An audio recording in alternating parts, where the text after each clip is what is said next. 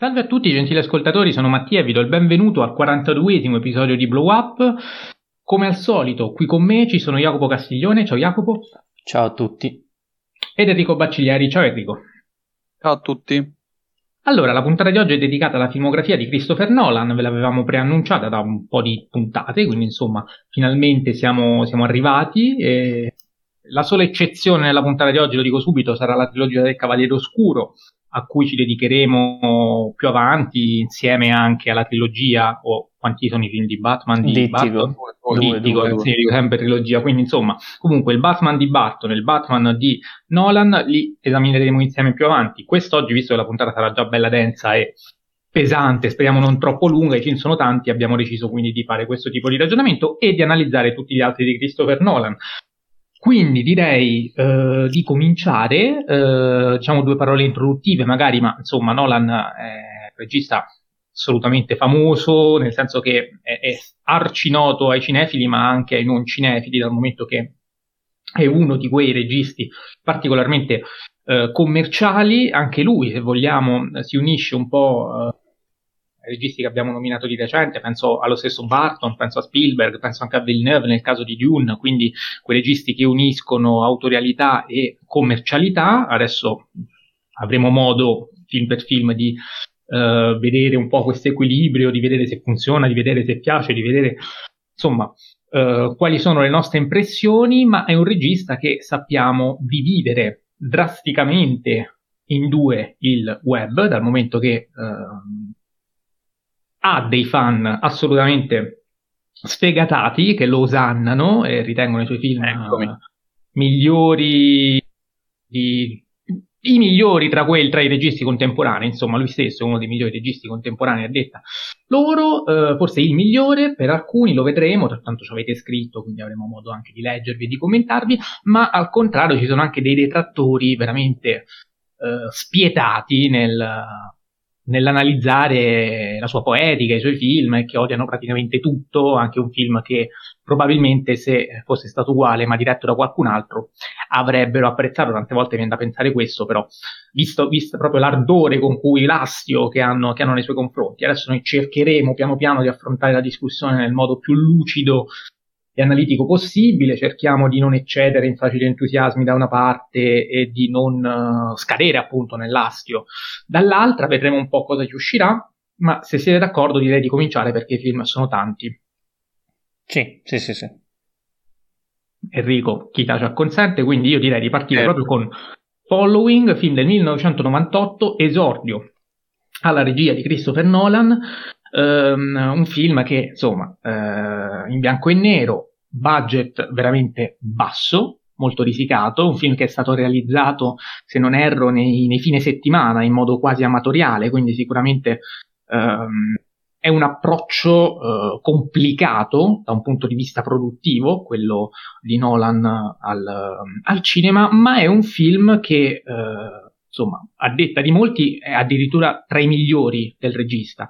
È un classico film seminale, mi permetto di dire, classico esordio, eh, qui sì, dei grandi autori, perché contiene al suo interno tutta una serie di aspetti che poi nel corso della filmografia verranno meglio sviluppati, cioè una, una sceneggiatura abbastanza disordinata, cronologicamente disordinata, che poi insomma mano a mano viene assemblata per la costruzione di un colpo di scena finale, Uh, c'è un, un, utilizzo del montaggio molto interessante e vedremo anche nei prossimi film come viene utilizzato il montaggio. Qui è molto frenetico, ci sono diversi jump cut, quindi insomma uh, abbiamo già delle caratteristiche che eh, porterà avanti nel corso dei, dei, suoi film. A me questo film uh, tutto sommato ha convinto, ma diciamo che eh, lo reputo uno dei suoi film minori. Il basso budget, a mio avviso, si, si, si avverte, si fa sentire. E non so voi come la pensate, penso siate tutti e due più entusiasti di me. Eh, lascio la parola magari ad Enrico.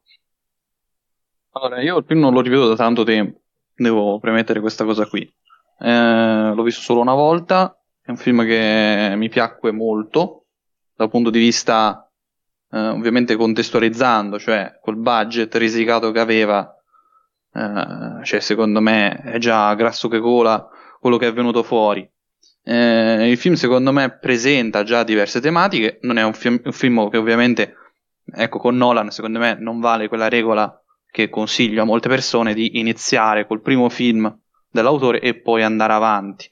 Eh, anzi, eh, il, l'aspetto ehm, quello eh, diciamo per vedere e apprezzare al meglio questo film secondo me bisogna prima conoscere già molto Nolan e poi dopo approcciarsi a questo film quindi eh, nel caso foste ma credo nessun ascoltatore sia in queste condizioni nel caso non abbiate mai visto un film di Nolan consiglio di iniziare eh, eh, da Memento che è il secondo film.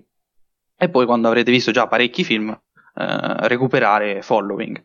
Eh, comunque Following secondo me è un noir, è un grande approccio eh, al noir, un genere che eh, Nolan ama tanto insieme al, eh, all'action e allo spionistico, e guarda caso sono i suoi generi prediletti insieme al thriller, e quindi per me è un film davvero riuscitissimo, io non ho molto da dire, cioè alla fine contestualizzato nella filmografia risulta essere uno dei minori, sono d'accordo, eh, però già mostra eh, tutto il talento con un budget secondo me risicatissimo e eh, già lo dico non sono d'accordo con i detrattori che dicono che eh, Nolan con, eh, quando ha poco budget è più bravo e quando invece ne ha tanto è meno bravo. Assolutamente no, secondo me è sempre bravissimo. La differenza è che co- quando ha un budget minore, eh, magari la, la, sua autorialità e il suo aspetto magari più eh, sincero e personale eh, viene giustamente eh, fuori maggiormente. Ciò nonostante, però, secondo me la sua autorialità la si può sentire anche in film eh, ad altissimo budget come i Batman, che oggi non tratteremo, e Interstellar, Inception, Tenet. E direi di averli t- tutti? Sì, anche Dunkirk. Ecco, Dunkirk invece secondo me è una piacevole eccezione perché Vabbè, lo unisce vedremo. secondo me la super autorialità eh, dei piccoli budget con invece budget veramente eh, molto più elevati. Comunque passo la parola a Jacopo, che insomma non ho molt'altro da dire su questo film. Ma io condivido più o meno quello che avete detto voi. È, è un buon esordio se, se consideriamo il, il, l'esiguo budget che, che, che Nolan utilizza, insomma. È un neo-noir, è Hitchcockiano se vogliamo in alcune scelte sulla suspense, la tensione, c'è la figura della bionda, c'è un plot twist finale già nolaniano secondo me, però secondo me la scena forse più significativa e che racchiude in forma molto seminale eh, la poetica di Nolan è, mm, è quella del, del, primo furto, quando um, il protagonista e il ladro si intruflano nella casa e viene trovata quella scatola, eh, The Box, questo elemento che secondo me è essenziale, ehm, è essenziale per, per, tutta la filmografia, se vogliamo, come allegoria di un, di un rapporto che è quello che ha Nolan con, con, con, il pubblico, perché all'interno di questa scatola si trovano fotografie, piccoli oggetti, lettere, insomma, delle cose molto intime, molto personali, ehm, e nonostante vengano nascoste nella scatola, ehm, la persona eh, che la possiede vuole che questa viene, viene trovata. Eh, spesso in bella vista, infatti, eh, il, il, ladro eh, ne, ne, parla come se fosse veramente un, un simbolo questa scatola. Bene, secondo me questo rapporto un po' ambiguo tra, ehm, tra i derubati e il la- i ladri, insomma, ehm, e quindi anche tra la platea e l'artista, tra pubblico e regista, ne parlavamo anche eh, qualche giorno fa ehm, off stream. Eh, si, rim- si, ripete questo rapporto in modo quasi spasmodico in tutta la filmografia di Nolan, ehm, che già in Queen Following in following viene descritto come, come tema fondamentale. Eh, Nolan sostanzialmente fa i film per le persone, è ossessionato da, dal pubblico e sapendo cosa vuole questo pubblico realizza film che spesso mh, sono anche specchietti dell'allodole, no? sono degli inganni per chi guarda nel bene o nel male e, mh, e fa credere cose che, che, forse non ci sono. Eh, penso a Memento, Memento ci arriveremo, comunque è un thriller che potenzialmente è un thriller abbastanza standard, però viene rimescolato per rendere lo spettatore parte integrante del gioco narrativo e di montaggio. The Prestige ancora di più perché è, è, è un film che su, sui trucchi di magia e il film è il trucco stesso. Eh, uguale in, in Inception per, che tutto il film è basato sull'idea, la trottola finale è proprio la punta dell'iceberg di questo rapporto metacinematografico tra, tra regista e, e, pubblico. Anche in Tenet si ripete, insomma, eh, quasi tutta la carriera di Nolan è basata su questo rapporto, eh, che a volte ritengo affascinante, altre volte forse un po' furbo, eh, tra Nolan e gli spettatori. E secondo me già in quella scena di Following è seminale, già è presente e quindi per me è un buon esordio, è un film che è perfettamente coerente con quello che, quello che avverrà dopo e, ed è anche un film um, gradevole da vedere, secondo me, un buon, un buon noir thriller che sì, con i mille difetti causati soprattutto da, dal budget, comunque eh, la, la mia valutazione è positiva, insomma. Sì, eh, lo stiamo accennando. Una cosa importante che non abbiamo detto è che qui Nolan fa praticamente tutto. Cioè, qui è il regista, sceneggiatore, cura la fotografia, il montaggio, la produzione, quindi è a tutti gli effetti un suo progetto che porta avanti con quello che può, se lo finanzia da solo, non paga peraltro gli attori che insomma sono tutti amatoriali, facevano altri lavori, giravano eh, circa un quarto d'ora di, di, di, pellicola al giorno, però appunto girando soltanto in fine settimana le, le, riprese sono durate circa nove mesi, però io eh, rispetto a quello che hai detto, mh, poi magari non, non, cor- non concordate, non lo so, ditemelo voi, un difetto di questo film forse oltre agli aspetti tecnici, al budget eccetera, è che proprio a volte il ritmo manca. Io ho, ho avuto questa impressione, tu hai detto Hitchcockiano, in determinati casi sì, la matrice ci può stare, però eh, attenzione perché non è quella suspense hitchcockiana che tiene lo spettatore fino all'ultimo, cioè perlomeno a me non ha coinvolto così tanto, manca completamente quel tipo di coinvolgimento, parlo proprio di, di ritmo, di, di, di frenesia, di, riuscita nella cattura dell'attenzione del, del pubblico. Guarda, guarda, posso risponderti brevemente, eh, penso a Insomnia e ci arriveremo tra poco. Eh, quello potrebbe funzionare da quel punto di vista, come incalza con la, sals- la suspense, il ritmo, però tanto di quel ritmo che si sente in Insomnia, secondo me è dato dalla messa in scena, è dato dalla fotografia, è dato da, ehm, da quelle inquadrature del montaggio. del montaggio. Quindi, secondo me, il budget veramente è il, il, problema principale di questo film, perché anche con la messa in scena le, i problemi di ritmo, di narrazione vengono bilanciati da quella e quindi, e quindi però insomma non è che comunque nonostante appunto l'alto budget diciamo comunque sia sto gran capolavoro cioè, eh, è vero è vero primo, però. quindi comunque qualcosa manca ad ogni modo ci arriviamo. Eh, sì, ci arriviamo piano piano direi che su following possiamo anche un attimino soprassedere Enrico vuoi aggiungere qualcosa? no no assolutamente Va bene, restiamo, restiamo, abbastanza celeri e andiamo su Memento, secondo lungometraggio diretto da Christopher Nolan. Qui Uh, abbiamo già degli elementi di continuità rispetto a, a Following, uh, lo, abbiamo già, lo, abbiamo già, accennato adesso. Uh, c'è proprio questo incipit che, in cui si, si, sembra riavvolgersi il nastro. Già dalla prima scena capiamo quale sarà lo schema della sceneggiatura, quindi è un film che, la cui narrazione procede a ritroso, il punto di vista del protagonista coincide con quello dello spettatore, che però poi, a differenza del protagonista, col passare del tempo avrà, sarà sempre progressivamente più onnisciente, cioè eh, il protagonista ogni mattina si risveglia e eh, ricomincia da capo, non neanche ogni mattina, ogni, ogni tot, sì. 15 minuti circa. Ogni, sì, sì, sì, sì, si dimentica tutto quello che è successo, soffre di amnesia ovviamente, e lo spettatore invece fortunatamente le cose che ha visto prima se le ricorda e quindi lui, lui sì che eh, riesce a, a rimettere insieme i pezzi e a eh, appunto ad assemblare questo puzzle narrativo che eh, diventa molto più intricato rispetto a Following in cui eh, i disordini cronologici narrativi erano presenti sì, ma non in modo chiaramente così, così vistoso, così rigoroso, così ehm, invasivo, oserei dire in alcuni casi. E anche qui, mh, mm, Enrico, torno da te per, dirci, per farci sapere qual è la tua opinione al riguardo.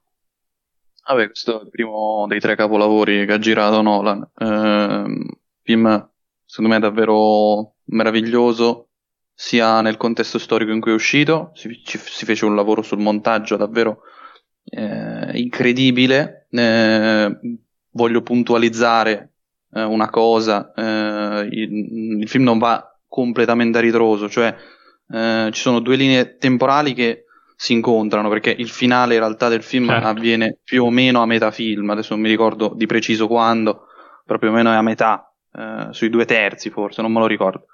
E comunque sta di fatto che per me il film è davvero eccellente, è un film in cui torna tutto, quindi i Nolania- gli anti-nolaniani che devono sempre cercare i buchi di trama, qua mi dispiace, non ce la possono fare. Eh, perché è un film che eh, purtroppo, ripeto, torna tutto. Ma questo è l'altro film che piace ai detrattori. Di sì, solito sì, salvano Following devo, e Memento, devo, i primi due. No, follow, no, dicono Memento e The Prestige, perché sono... Eh, poi dopo invece Inception e Interstellar sembrano uh, Suicide Squad, quello di David Ayer, eh, non quello di James Gunn. Um, quindi... Per me è uguale. Eh, no. no. non credo sia uguale, no, no, Mattia. Scherzo, scherzo. no, non lo è assolutamente, mi dissocio, visto che sono presente. No, comunque, eh, secondo me il film è davvero eccellente. Eh, secondo me c'è una grande interpretazione anche di Carrie Moss, eh, che ehm, davvero, ma in generale gli attori qua sono diretti davvero benissimo. Eh, perché eh, il budget chiaramente aumenta, non, non, è più limitato ehm, come eh, per following, qui invece il budget era decisamente più elevato, si sente, ci sono anche parecchi effetti speciali riusciti eh, e secondo me il film è davvero eh, eccellente a livello di sceneggiatura.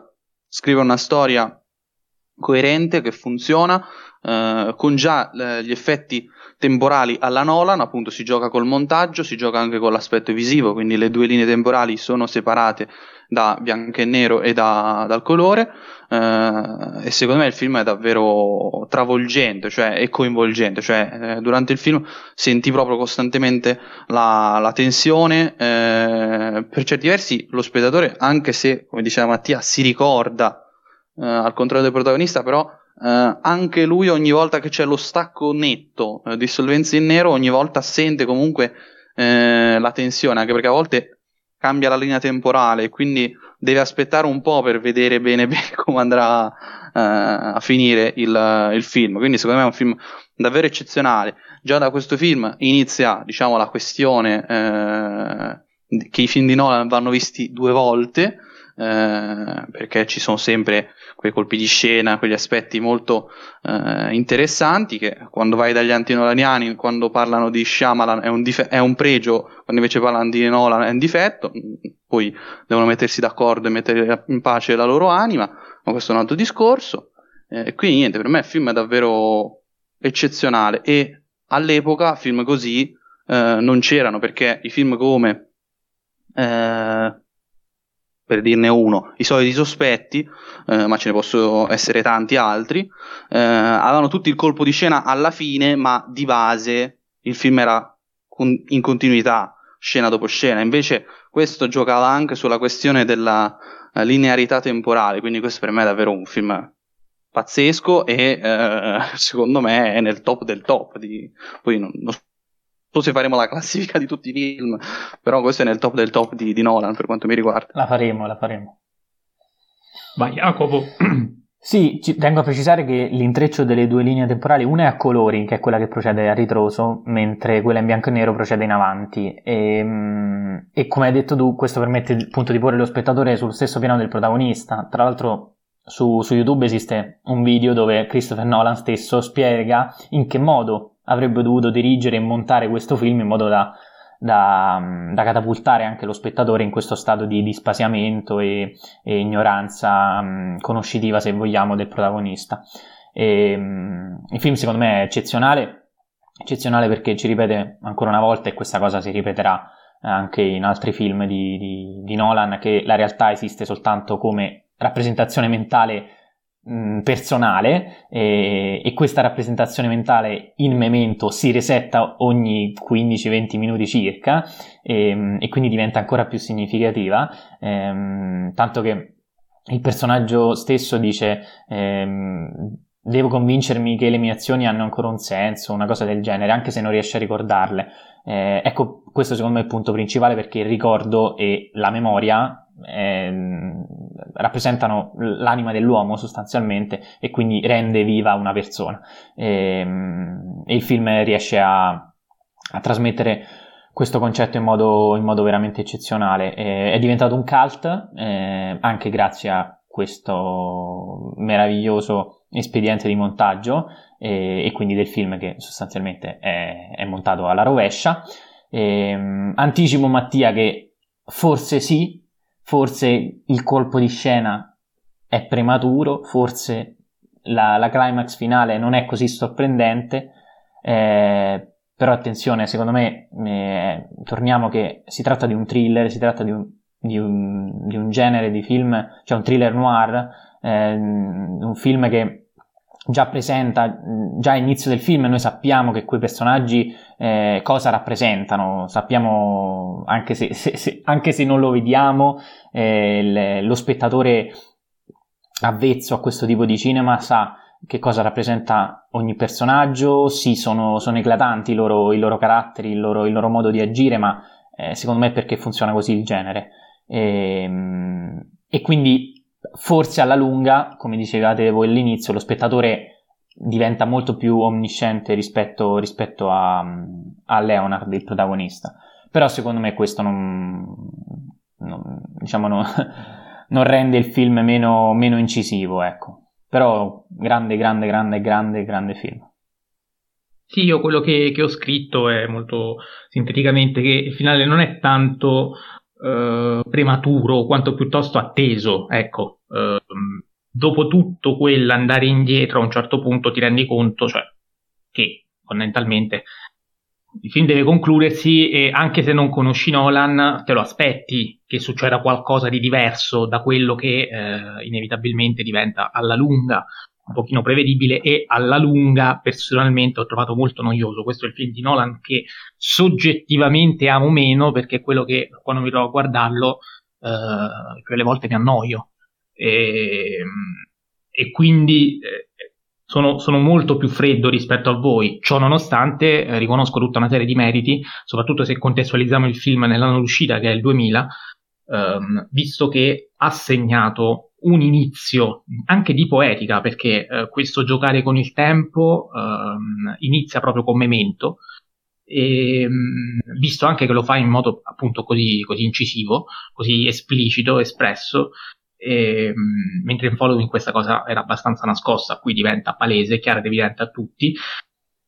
E quindi contestualizzato nel 2000 diventa anche un modo nuovo, se vogliamo, di fare cinema, di utilizzare il montaggio al servizio di una prova poetica, perché questo film vive quasi esclusivamente di montaggio, che è la componente più importante, ehm, e che Nolan sfrutta benissimo, mette benissimo a, cioè, ehm, mette a servizio il mezzo cinematografico per quello che vuole veicolare. Questa cosa la dirò forse di tutti i film, perché credo che questo sia il vero pregio di, no, di Christopher Nolan, cioè uh, il riuscire ad essere sempre cinematografico, quindi c- nell'utilizzare il mezzo cinematografico um, e nel metterlo a servizio di quello che vuole dire. Quindi da questo punto di vista io non capisco onestamente tutti i detrattori che ci sono, che anche Jacopo lo sarà molto a breve, per alcuni film almeno, um, e che secondo me, io temo molto questa cosa, uh, e anticipo un tema, magari uh, ditemi se siete d'accordo, sono così cattivi proprio perché ci sono alcuni che lo amano particolarmente quindi uh, è come se la cattiveria fosse una risposta all'eccessiva indulgenza. Tante volte, magari, ecco, c'è il cosiddetto cinefilo della domenica che si accontenta di Nolan e quindi reputa Nolan il miglior regista sulla faccia della terra, e allora questi cinefili che invece dicono no, ci sono tanti registi più bravi di lui e quindi gli danno addosso magari tante volte più del necessario. Non so se su questo siete d'accordo oppure no. Sicuramente. Enrico. D'accordo. Ok, quindi detto una cosa abbastanza condivisa perlomeno da noi tre. Ehm, sul punto però torneremo anche perché qualche, qualche intervento eh, ci è giunto e direi però di passare a Insomnia, film del 2002, sempre ovviamente diretto da Christopher Nolan. Questo qui è un film forse l'unico caratterizzato da una sceneggiatura piuttosto lineare, eh, è quello forse più impersonale nel senso che l'impronta nolaniana qui è meno evidente rispetto a tutti gli altri, perlomeno eh, dal mio punto di vista. Um, comincio da Enrico e chiedendogli appunto se è d'accordo con questo. Vabbè, è ovvio che sono d'accordo. Questo è, film, è l'unico film brutto di Nolan. Um, il film, secondo me, contando anche i Batman, eh. um, questo è un film fallito per diversi motivi. Uh, parto dal cast, che secondo me è il punto me, più grave del film. Cioè, con tre volti come Al Pacino, um, Robin Williams e um, buonanotte, non mi viene il nome. Uh, aiutatemi. Hilary Swank. Hilary Swank, Hilary Swank, ecco. Uh, con Hilary Swank, cioè, con tre volti così, uno si aspetta che sul cast nessuno abbia da ridire, invece, secondo me, è il problema più grande, perché con tre volti così non mi puoi fare tre personaggi così anonimi, non mi puoi fare uh, dei personaggi che non si ricordano, questa secondo me è una delle interpretazioni meno interessanti di Al Pacino, una delle interpretazioni meno interessanti di Larry Swank, eh, e forse pure di Robin Williams, forse dei tre quello che ha fatto più interpretazioni modeste. Diciamo che questa eh. di Robin Williams forse rimane più impressa perché fa il villain. Per la particolarità. Che, è un ruolo atipico per lui, visto esatto. che lo vediamo di solito nelle commedie e quindi insomma esatto, ce lo ricordiamo esatto. più per questa originalità che per l'interpretazione esatto. che neanche a me è piaciuta. Che poi secondo me non funziona neanche come villain, perché neanche è sempre con quel sorrisone da, da, da, da, persona che fa commedie principalmente, sì. e, e, quindi secondo me fallisce. Poi ah, c'è un altro problema il film, secondo me, eh, anche qui relativo al cast.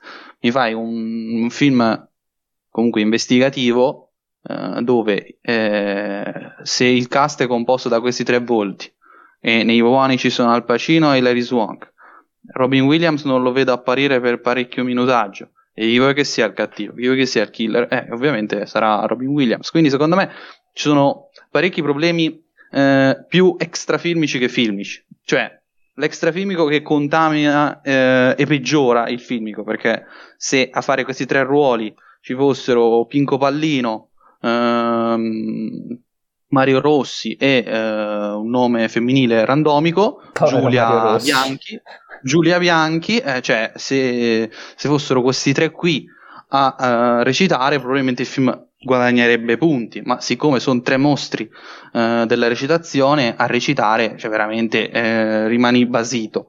Poi, secondo, poi altra cosa che non ho citazione detto è un basito, eh? citazione immagino. Eh, sì, citazione. Del buon sì, sì, assolutamente. assolutamente. Eh, poi il, eh, un altro aspetto è il fatto che è un remake questo film eh, io non ho visto l'originale, mol- ho sentito da molti dire che è più bello di, di, eh, di Insomnia. E io film norvegese, se non sbaglio. Sì, sì esatto. Io eh, a questa cosa rispondo vorrei sperare perché eh, il film, questo film qui è parecchio modesto, è un film troppo lungo, insostenibile, è l'unico film di Nolan in cui la durata si sente, secondo me. Um, mm-hmm sì, lo so che te odi Batman 3. Uh, no, no, no, no, no, parla, ma che odio Batman 3? Non è vero, non è vero. Come no? L'altro ieri lo distruggevi, lo ritenevi il male assoluto in terra, poi finalmente l'hai rivalutato, grazie al cielo. Uh, però fino all'altro ieri era il male in terra Batman 3, che non se lo merita. Uh, poi, altra cosa, secondo me, del film che è abbastanza problematica quell'estetica, secondo me, è parecchio posticcia. Cioè, io non ci credo che. Ehm, non ci credo che sia il sole a illuminare così. Cioè, è sempre la, la luce artificiale a illuminare in quella maniera. E questo secondo me è un grosso problema. La fotografia di questo film è parecchio invadente perché deve dare quel senso di luce, però si sente troppo che artificiale eh, e non è credibile l'idea eh, del, del, sole che non tramonta mai. E niente, quindi io credo di aver finito, cioè è un film dove l'investigazione è poco interessante, dove gli attori, considerando chi sono, eh, sono poco interessanti, eh, tutto poco interessante e secondo me è un film fallito appunto. Ma io non sono comunque così così, così cattivo in questo video, nel senso che non, non, mi trovo totalmente d'accordo perché la fotografia in alcuni momenti mi è sembrata abbastanza interessante, eh, soprattutto nella scena della nebbia fa, fa un buon lavoro. Eh, lo dicevo anche prima, il, lo diceva prima Jacopo, uh, qui il, il montaggio uh, dà ritmo e tensione da solo, perché concordo sui problemi narrativi, questi sì. Per quanto a me, insomma, tutto, cioè, non mi sono piaciuti neanche a me gli attori, ma mh, un po' impersonale, questo sì, però come thriller, preso come appunto per quello che è, come un film che eh, anche decontestualizzato rispetto alla filmografia di Nolan, eh,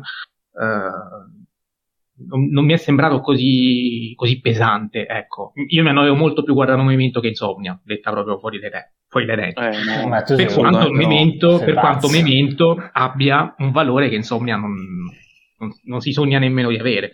E, chiaro che non siamo di fronte a Hit, Hit che peraltro prova a riprendere in determinati casi sia con la presenza di Al Pacino sia con uh, la caccia all'uomo che c'è a un certo punto con Robin Williams, Hit ovviamente c'era De Niro, ma eh, siamo completi, cioè, secondo me nelle intenzioni c'è un, un, avvicinamento a Mann, però resta meramente intenzionale perché la resa è completamente, completamente diversa. E Jacopo, ti chiedo la tua su, su questo film. Ma io sono abbastanza in linea con il parere di Enrico, film meno nolaniano di tutta la filmografia. Avete detto voi, il primo motivo è perché è un remake, il secondo è perché è una pellicola su commissione, ed è importante secondo me sottolinearlo. È un film abbastanza classico nel suo sviluppo, anche troppo secondo me. E ehm, sono d'accordo sul, ehm, eh, sull'artificialità del, della pellicola, sia in ambito narrativo che, che, che della messa in scena. Eh, secondo me già, già il prologo eh, che innesca tutto l'equivoco del film è, abbastanza forzato. Eh, cioè ogni personaggio è proprio nella posizione perfetta per far sì che, che si inneschi tutto, tutto il film. dal punto di vista fotograf- fotografico e di montaggio, come ho già detto, secondo me poteva essere, cioè è positivo. Il problema è che non, non, dà nulla perché dall'altra parte abbiamo una sceneggiatura che secondo me non, non dà modo né allo spettatore né ai personaggi di, di, di, di farsi delle domande, insomma.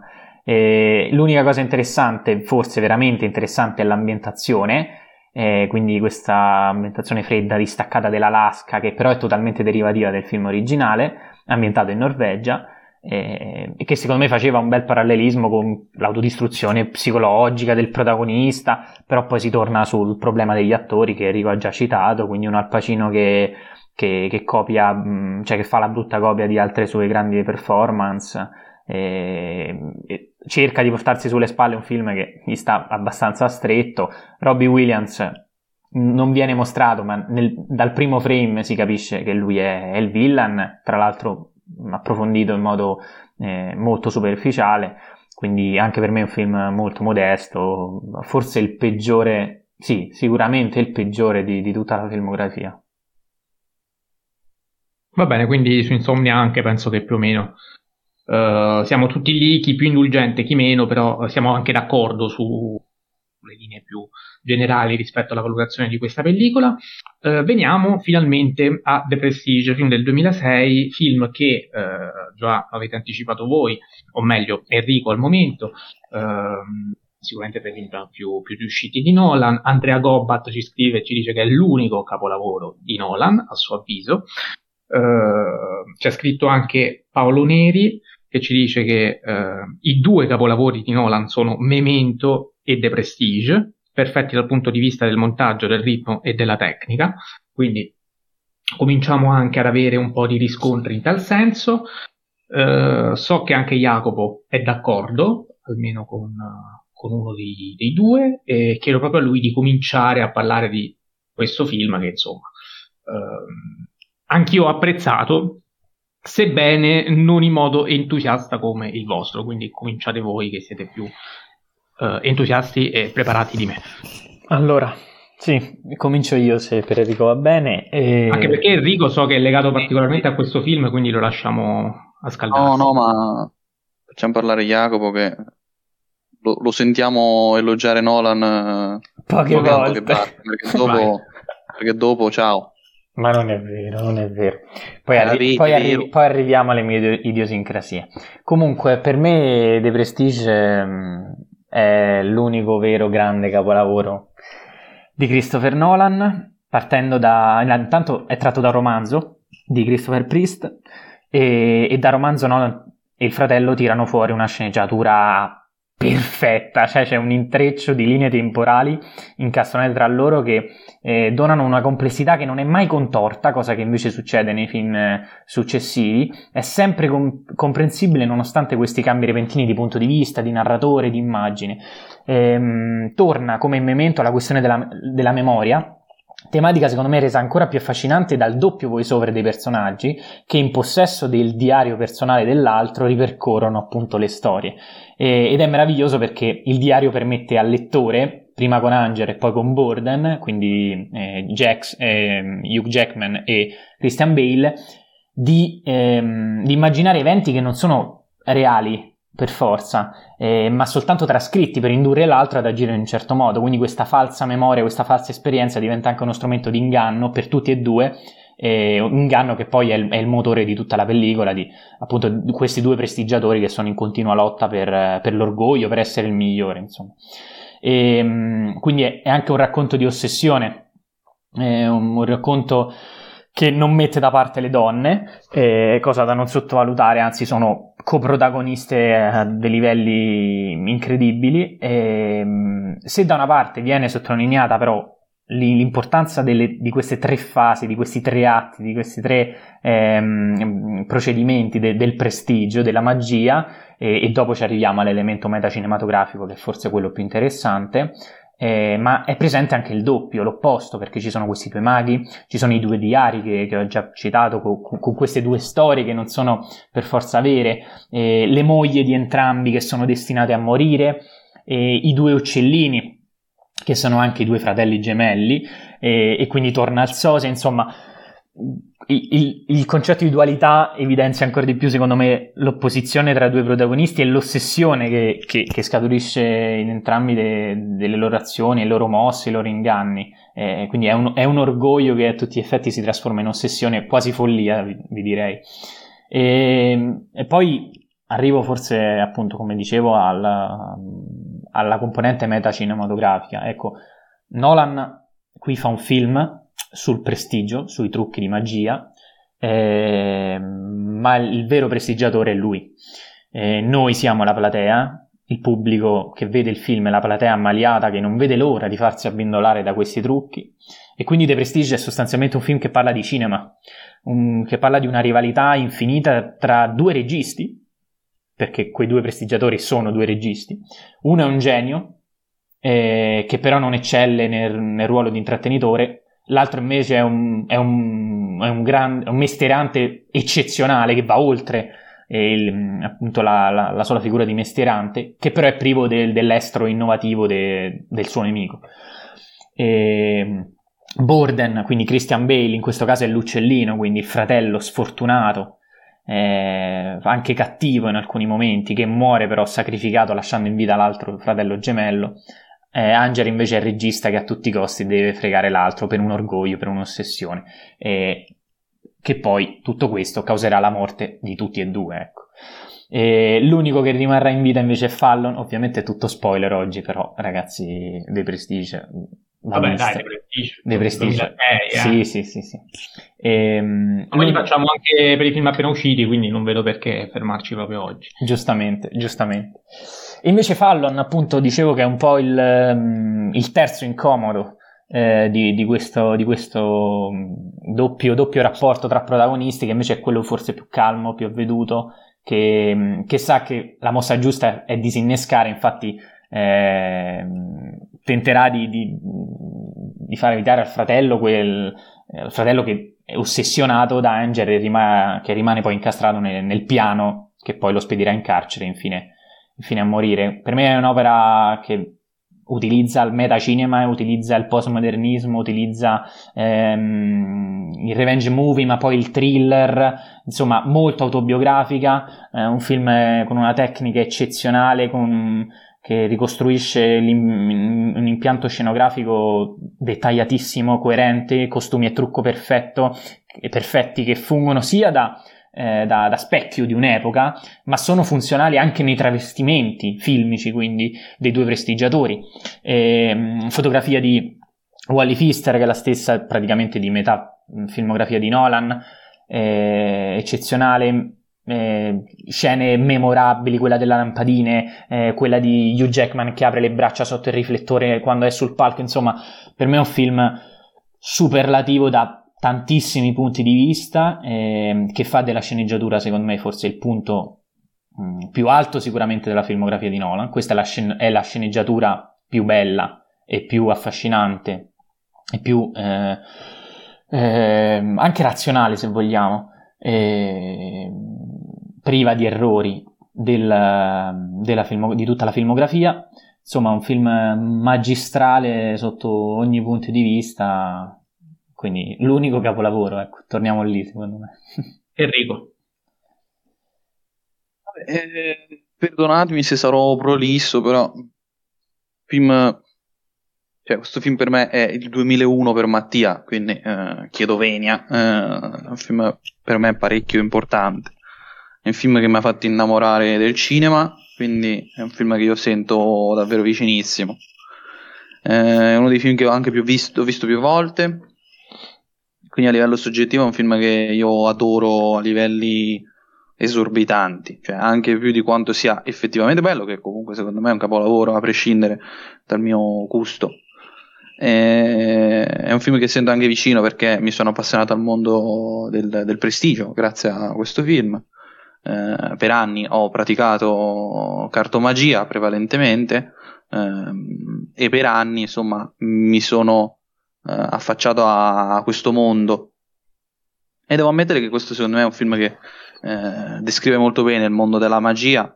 E già per questa cosa qui eh, secondo me è un, è un, film eccellente, cioè si vede che Nolan probabilmente eh, anche lui adora eh, il prestigio e ne rimane affascinato, guarda caso i suoi film sono appunto giochi di prestigio, come diceva giustamente Jacopo. Eh, il punto è che secondo me il film mostra due tipi di magia, cioè mostra quella vera, che è quella che fa, che, che è poi la scienza, in realtà, soprattutto la scienza che eh, davvero attraverso un grande uomo come Nikola Tesla, che possiamo considerarlo il primo vero mago della storia, eh, riuscì a fare delle, delle cose incredibili eh, grazie alle sue invenzioni. Eh, e di fatti la magia che fa ehm, Hugh Jackman è una vera e propria magia, cioè lui si sdoppia effettivamente, le sue copie muoiono, ehm, mentre invece la magia che fa eh, che fa Borden è invece un prestigio, quindi c'è un trucco, quello che le persone comuni chiamano trucco.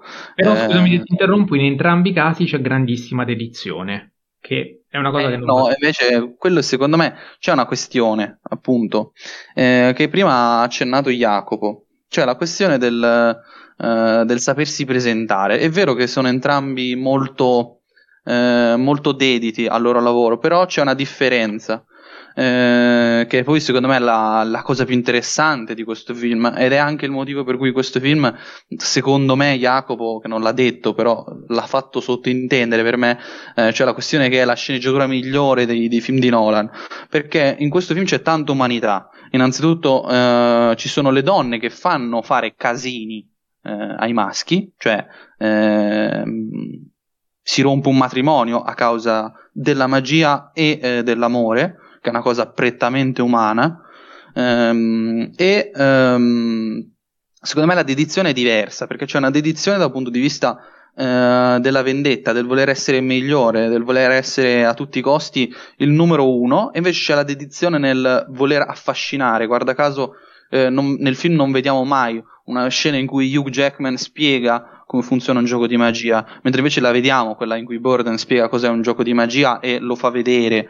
eh, effettivamente al bambino, eh, che poi viene mantenuto da Rebecca Hall, che diventerà la, la prima moglie di, di, Borden. Quindi, secondo me, il, uh, il film è davvero eccellente da, da questo punto di vista, eh, perché um, ci sono due edizioni diverse, anche dal punto di vista della magia. Eh, come dicono i grandi prestigiatori, um, un grande prestigiatore deve avere una grande presentazione ed è il motivo poi perché eh, il buon uh, Jackman ha il successo che ha, mentre invece uh, Christian Bale Uh, no, tra l'altro, apro chiusa parentesi, visto che ho nominato gli attori, questo è il primo film in cui si, sen- si vedono tutti gli attori pre- feticcio di Nolan, quindi Michael Caine, uh, Christian Bale, eh, poi altro c'è.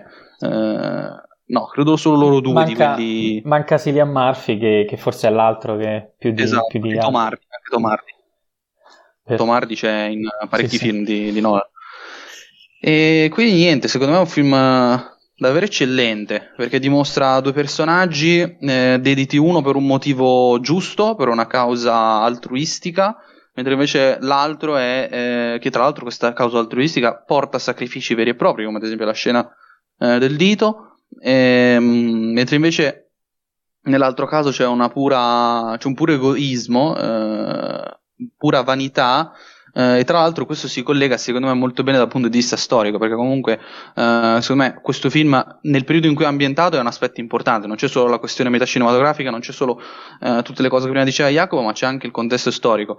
Ehm, all'epoca, non dimentichiamocelo, Tesla ed Edison ebbero problemi di questo tipo, erano un po' i due maghi dell'epoca e Tesla, che era il vero genio dei due, venne fregato più più volte da Edison, che invece era il genio del marketing um, nulla che, cioè, non lo sto sminuendo ovviamente, però i, tutti gli scienziati sono abbastanza d'accordo nel definire il vero genio Tesla. Uh, per quanto mi riguarda, il film è davvero eccellente anche da un punto di vista tecnico. Uh, regia, fotografia, montaggio, ogni cosa secondo me è davvero superlativa. Uh, secondo me, altra cosa, questo film uh, veramente eh, I detrattori di Nolan eh, dicono sempre che questo è il suo film migliore, ma sembra che non l'abbiano mai visto perché quando devono strongare Nolan se lo dimenticano completamente perché questo film davvero eh, devasta ogni singola loro stroncatura dei suoi film, cioè la questione del budget. Questo film fu il primo film a grosso, grosso budget. Eh, se non, sbaglio, se, non sbaglio, dovrebbero essere 25-50 milioni, quindi un budget assolutamente notevole. Per carità, dopo ha lavorato con budget molto più elevati, però mh, il budget alto c'è ed è usato tutto alla stragrande. Eh, sminisce la questione delle donne. In questo film le donne ci sono, sono scritte benissimo, sono eh, interessanti, hanno un loro sviluppo, sono abbastanza emancipate, quindi non è affatto vero. E ovviamente abbastanza emancipate, eh, so che ehm, ai vari alò, eccetera, eccetera, non va bene, però eh, era l'Ottocento, non possono fare le donne come oggi, eh, nell'Ottocento le donne purtroppo erano sottomesse, eh, questo è un dato di fatto. Eh, e poi, altra cosa, secondo me questo film presenta eh, il colpo di scena che non è forzato per niente, eh, un film assolutamente credibile eh, che appunto dimostra come la tua vita, se la vuoi spendere per diventare un mago, come hanno fatto tanti maghi che hanno, hanno dovuto fare gra- grossi sacrifici, eh, in realtà eh, ci mostra una cosa. E guarda caso il film pre- presenta una scena che dovrebbe spiegarla, cioè la scena quella in cui c'è il mago che eh, finge di, star, di, di, avere le gambe azzoppate, quando in realtà usa le gambe per fare il vero gioco di magia. Eh, e lo fa anche all'esterno, non solo quando è sul palco. Quindi, secondo me, film davvero magistrale. Per me, soggettivamente, è uno dei miei film preferiti in assoluto. Sì, eh, io quando ti ho interrotto un secondo per farti presente questa cosa della, della, dedizione era proprio per sottolineare che è vero, sì, sono due dedizioni diverse, ma c'è da tutte e due le parti, cioè non è che abbiamo soltanto da una parte il genio e il talento e dall'altra parte soltanto il, uh, l'impegno senza genio, cioè nel senso comunque sono due talenti differenti, lo avete detto bene voi, sono due dedizioni differenti. Uh, quindi da una parte abbiamo chi rinuncia al proprio matrimonio e eh, al proprio dito, dall'altra parte abbiamo chi rinuncia alla propria vita quando si, lui dice espressamente Hugh Jackman di non sapere mai se riuscirà, uh, se sbucherà nella vasca o sbucherà dall'altra parte del palco uh, per fare quindi il, il, trucco di magia, che non è un trucco ma per fare la magia vera e propria, intesa come dicevi giustamente tu come scienza. Quindi lui ogni volta eh, metteva a repentaglio la propria vita per vedere, cioè, non sapendo dove sarebbe andato a finire, eh, dal momento che si sdoppiava. Quindi anche questa, se vogliamo, è una direzione diversa, ma eh, dimostra l'attaccamento al tipo, di, eh, al tipo di lavoro che qui diventa quindi predominante rispetto a tutto il resto. Um, avete detto tutto voi, io sinceramente non mi soffermerei oltre, perché eh, è vero sì, probabilmente eh, non lo reputo un capolavoro assoluto, però eh, anch'io lo reputo tra i migliori film di Nolan, eh, anch'io penso sia quello scritto meglio. E, ehm, c'era Enrico che tempo fa mi aveva chiesto eh, in privato e gli ho detto vabbè ti rispondo in puntata quindi eh, lo faccio adesso perché nella recensione avevo scritto di c'era qualche perdonabile forzatura eh, e voleva sapere quale fosse. Io volevo molto... sapere quale fosse. Ah, tu, scusami, eh, va bene. No. Ti rispondo molto banalmente, ecco, non che infici particolarmente il valore del film, però la scena in cui eh, eh, entrambi i prestigiatori vengono reciprocamente scelti tra i volontari del pubblico è una forzatura. Cioè, quando Uh, ma come? Da Hugh Jackman. No, ma, se scegliere, ma se a scegliere è una loro complice. No, no, appunto, è la questione del, della complicità, cioè eh. loro fanno finta di essere del pubblico, è un gioco di magia esatto. vecchio come il mondo. Esatto, fanno ah, finta di essere del trucco, però guarda caso Christian Bale tra tutti quelli che poteva scegliere sceglie proprio Hugh Jackman. Ah, Hugh quando, Jackman, quando nel trucco della pistola. Nel trucco della pistola e nel trucco della vasca, quando Bale all'inizio va a controllare, guarda caso viene selezionato, cioè nel senso, è una forzatura narrativa che è chiaramente, eh, come dire, eh, giustificata perché film deve andare avanti in qualche capito, modo. Ma davvero, qui bisogna andare con lanternino a trovare queste stronzate. No, no, eh. Mattia, no, per me è una stronzata cioè... colossale, perché cioè, è come se lui pensa se, se, non avesse scelto, cioè quando Bale fa il trucco della pistola, ehm, il suo assistente non avesse scelto ehm, Jackman. Ok, scena successiva, la sera, su- la sera dopo ci riprova. Cioè, nel senso, è normale che lui prenda. in qualche modo, però è ma, chiaro che. Ma magari, la, magari, ci ha provato dieci volte, non te lo fa. conoscendosi benissimo, non si distinguono sotto una barba, poco credibile, per carità. Ripeto. Sì, ma non sceglie, non sceglie Bale, sceglie il suo assistente. Sì, che è, è sempre Bale. Cioè, eh sì, sì. Come attore, sì, se vogliamo. Certo, certo, però Comunque, ehm, anche perché comunque tutti e due i ruoli sono assolutamente intercambiabili. Una cosa che invece volevo chiedervi è la seguente, prima di passare al prossimo film. Ehm, ripeto, eh, cioè non è che questo sia un, uh, un, un, difetto che va ad intaccare il valore di un film, anche perché sono sforzature comunque giustificate, quindi l'ho detto io stesso. Semplicemente al momento che avevo scritto questa parola dovevo darne conto, non vorrei pensavate che magari mi riferivo al fatto che uh, si tratta di il trucco è prevedibile, magari, oppure cioè cose nel senso okay, okay. di tutto ciò, perché il trucco deve esserlo sotto certi punti di vista anche visibile, ecco, perché uh, il trucco è sotto gli occhi dello spettatore, perché lo spettatore attento già alla prima visione si rende conto di cosa sta per succedere, però uno spettatore che in quel momento non è catturato dalla magia e sta già cercando il trucco, quindi eh, da questo punto di vista l'effetto metacinematografico, il, il gioco di prestigio è perfettamente riuscito anche qualora venisse svelato, perché ci sono giochi di prestigio che possono essere svelati.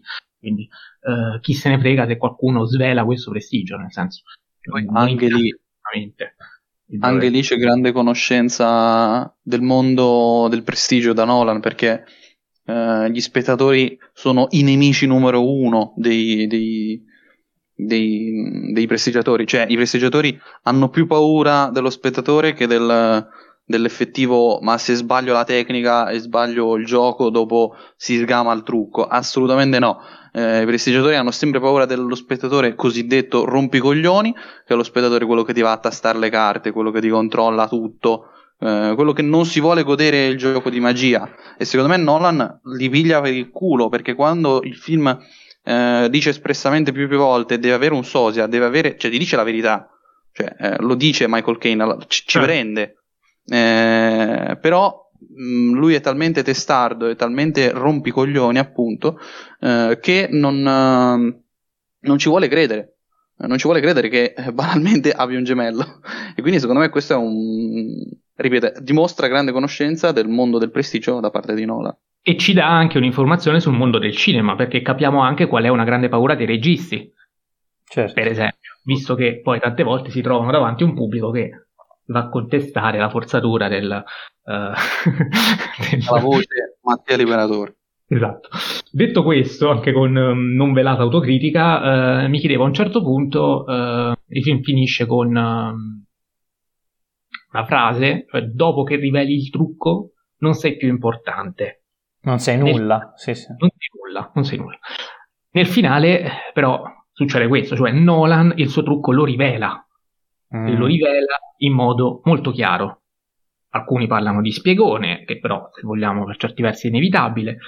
Eh, vi chiedo, questa cosa, secondo voi, può, ecco, anche questa frase, eh, andare a colpire Nolan che magari involontariamente cade vittima eh, della trappola da lui stesso creata, eh, cioè con lo spiegone finale il film perde di valore, secondo voi? Ovviamente no, perché per tutti e due è un capolavoro, però ci può stare questo tipo di critica, cioè che rivelando tutto alla fine perde di valore e quindi il prestigiatore non è più tanto prestigiatore quanto piuttosto è un regista come un altro, non uno al di sopra. Secondo me assolutamente no, perché il film, ehm, cioè nello spiegone, se dobbiamo chiamarlo così, eh, lo, lo spiega cioè, eh, dice, eh, voi volete essere ingannati.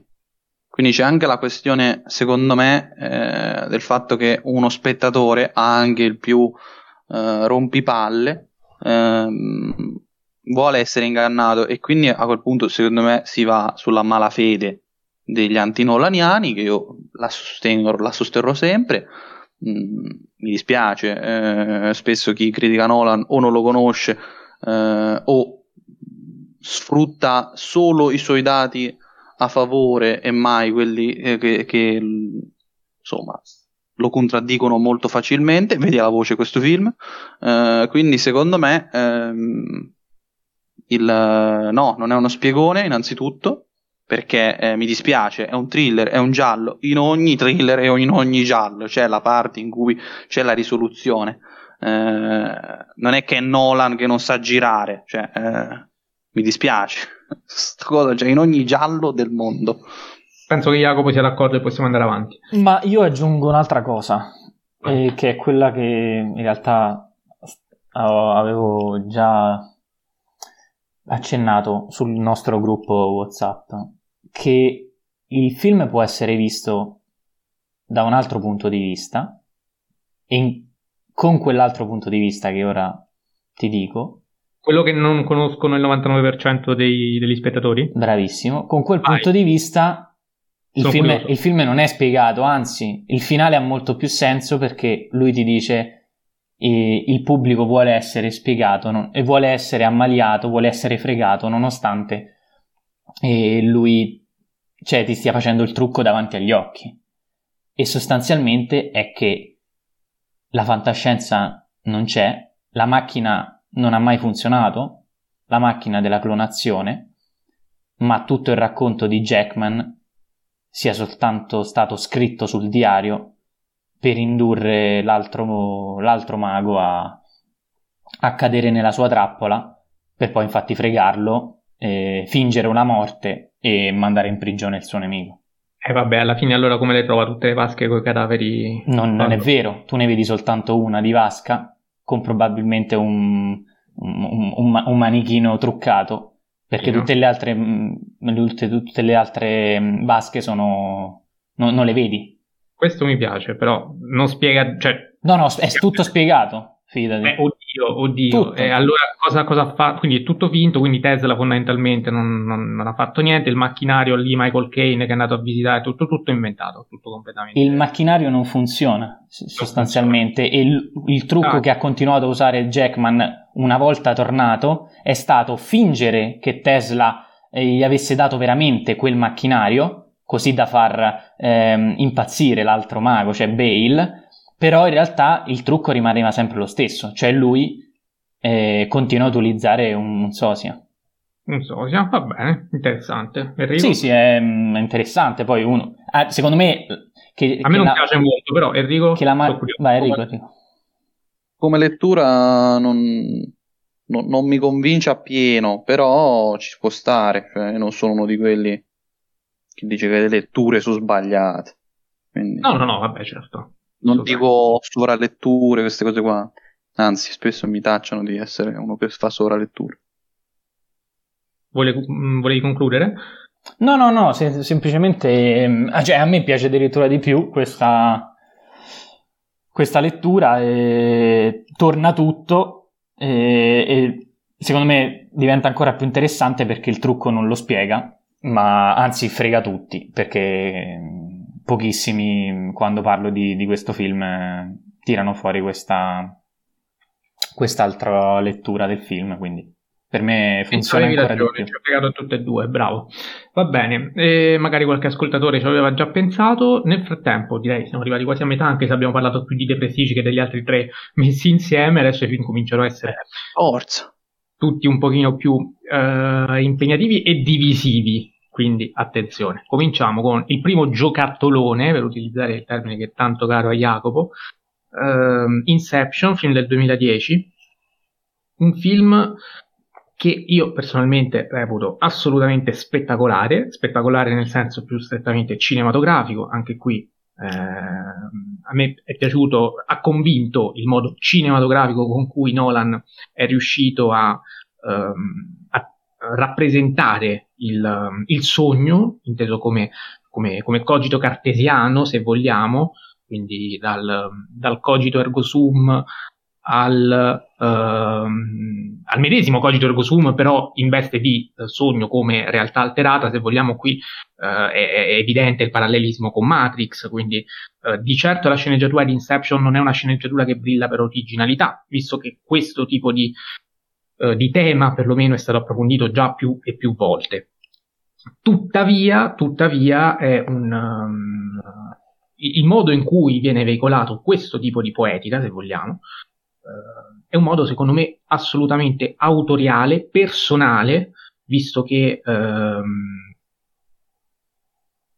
anticipo la critica di Jacopo, mi perdonerà, poi eh, la farà lui eh, nel modo più dettagliato possibile, però ecco, questa rappresentazione del sogno, che pur essendo un mondo onirico, resta comunque geometrico, lineare, preciso, con alcuni rimandi persino al 2001 kubrickiano, eh, penso in modo molto lampante a quella scena in cui uh, la strada si innalza e uh, i personaggi cominciano a, cambi- a-, a camminare verticalmente e-, e, rimanda proprio alla camminata nell'astronave circolare in cui in assenza di forza di gravità la donna ehm, cambia portello, diciamo, lo richiama in modo abbastanza espresso. Ad ogni modo, questa, eh, questa, mm, questa setticità, questa geometria, questa linearità, a mio avviso, funziona anche in questo tipo di mondo onirico che normalmente invece viene rappresentato con dissolvenze, viene rappresentato in modo più, più artefatto, più eh, insomma diverso. Insomma, Nolan è questo, quello è il suo stile, quindi a me convince il fatto che eh, il mondo onirico venga rappresentato anche con questa razionalità, eh, che è una razionalità anche di matrice fantascientifica, visto che il sogno è indotto, è un sogno indotto chimicamente nella troupe, nel, nel, nel, nel gruppo di, di viaggiatori. Uh, come scusa? No, dico c'è l'architetto, che è una questione importante. Esatto, c'è l'architetto, c'è l'architetto, c'è il chimico, quindi ci sono tutta una serie di... Eh, o- ognuno ha uno specifico ruolo ehm, e anche questo è sintomo di razionalità, quindi diciamo che lo stile corrisponde al... Um, anche a, al tipo di scrittura. Eh, quindi è un film che a me è piaciuto molto, ripeto, non particolarmente originale, sicuramente ha un difetto che eh, quello che vede la sua componente action uscire un pochino sconfitta rispetto alla linea romantica che per me funziona molto di più, quindi la storia d'amore che c'è tra uh, DiCaprio e la Cotia ha una presa, perlomeno su di me, maggiore rispetto alla parte action che tira un po' troppo per le lunghe, e la lunga forse diventa eh, abbastanza estenuante, eh, però insomma eh, è un film che comunque, comunque può essere considerato abbondantemente riuscito, la complessità narrativa trova la sua spiegazione nella complessità Uh, semantica, perché ci sono più livelli di sogno, quindi una sceneggiatura che non, non, può dipanarsi in modo lineare, una sceneggiatura del genere, è inevitabile. C'è anche qui un ottimo utilizzo del montaggio, quindi è un film che a me tutto sommato convince e del finale parliamo dopo perché ci è arrivata anche una domanda a parte, quindi adesso facciamo un primo giro senza entrare nel merito del finale su cui poi avremo modo di scannarci, ma piaccia o no, quel finale è iconico ed è storia del cinema recente. Uh, comincia Enrico e poi chiude Jacopo che è quello più negativo. Vabbè, io sono abbastanza d'accordo con te.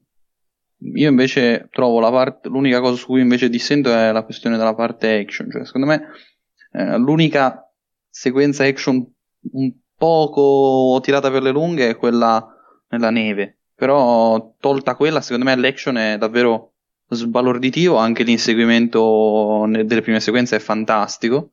Eh, poi vabbè, ci sono degli effetti speciali per me davvero sorprendenti. Eh, sono d'accordissimo sulla questione che cinematograficamente è un film interessantissimo. Eh, su, sulla questione che è scopiazzato da Paprika, vabbè, lasciamo perdere perché non ho voglia neanche di entrare in questa critica. La darò buona agli antinolaniani questa. Ehm, ah, io Paprika non l'ho visto, quindi... Ehm, Mm, vabbè, ma l'avrei sentita sicuramente. Sì, sì, sì, vabbè, c'è anche buon Jacopo quindi, che adesso ci dirà meglio come perché. Ehm, quindi questa la do buona ai nonaliani, ripeto, cioè agli antinolaniani. Eh, e poi secondo me il, altra particolarità del film è secondo me eh, il cast. Davvero eh, cast riuscitissimo e, eh, e poi altra cosa, se questo è un film commercialone, eh, brutto, eh, cattivo come alcuni descrivono, cioè, eh, cazzo, se questo è così, allora boh, cioè, buttiamo nel cesso letteralmente tutto il cinema commerciale.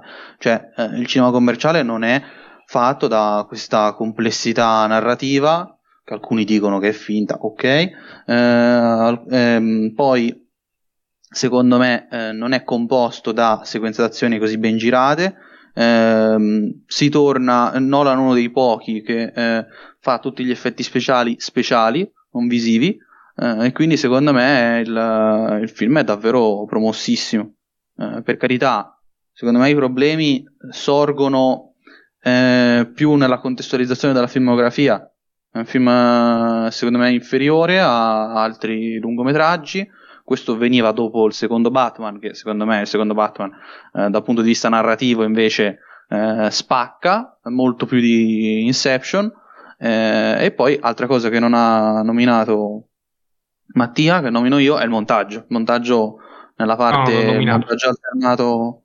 Non l'hai nominato? Cioè, scusa, non ho capito. Vabbè, vai, vai, vai, vai, continua, continua. No, diciamo, L'ho nominato, montaggio... ma non, ho, non, mi sono soffermato. Fai, fai bene ah, okay. Nel montaggio alternato, quello in cui ci sono i diversi piani, nelle sequenze finali in cui eh, i tempi sono dilatati o compressi in base al, eh, al tipo di livello del sogno, per me quella scena lì è davvero uh, spettacolare, secondo me è anche molto comprensibile a chi eh, di cinema non è esperto, cioè secondo me è un film che eh, nonostante a livello eh, tecnico sia molto complesso, eh, sul piano invece eh, di ciò che arriva è molto semplice, cioè uno spettatore comprende perfettamente la questione del montaggio alternato. E secondo me questo è un aspetto molto importante quando si tiene in considerazione il fatto che questo è un film commercialissimo, non fatto per chi si puppa Bergman, Tarkovsky e co. Cioè, quindi secondo me un film davvero riuscitissimo.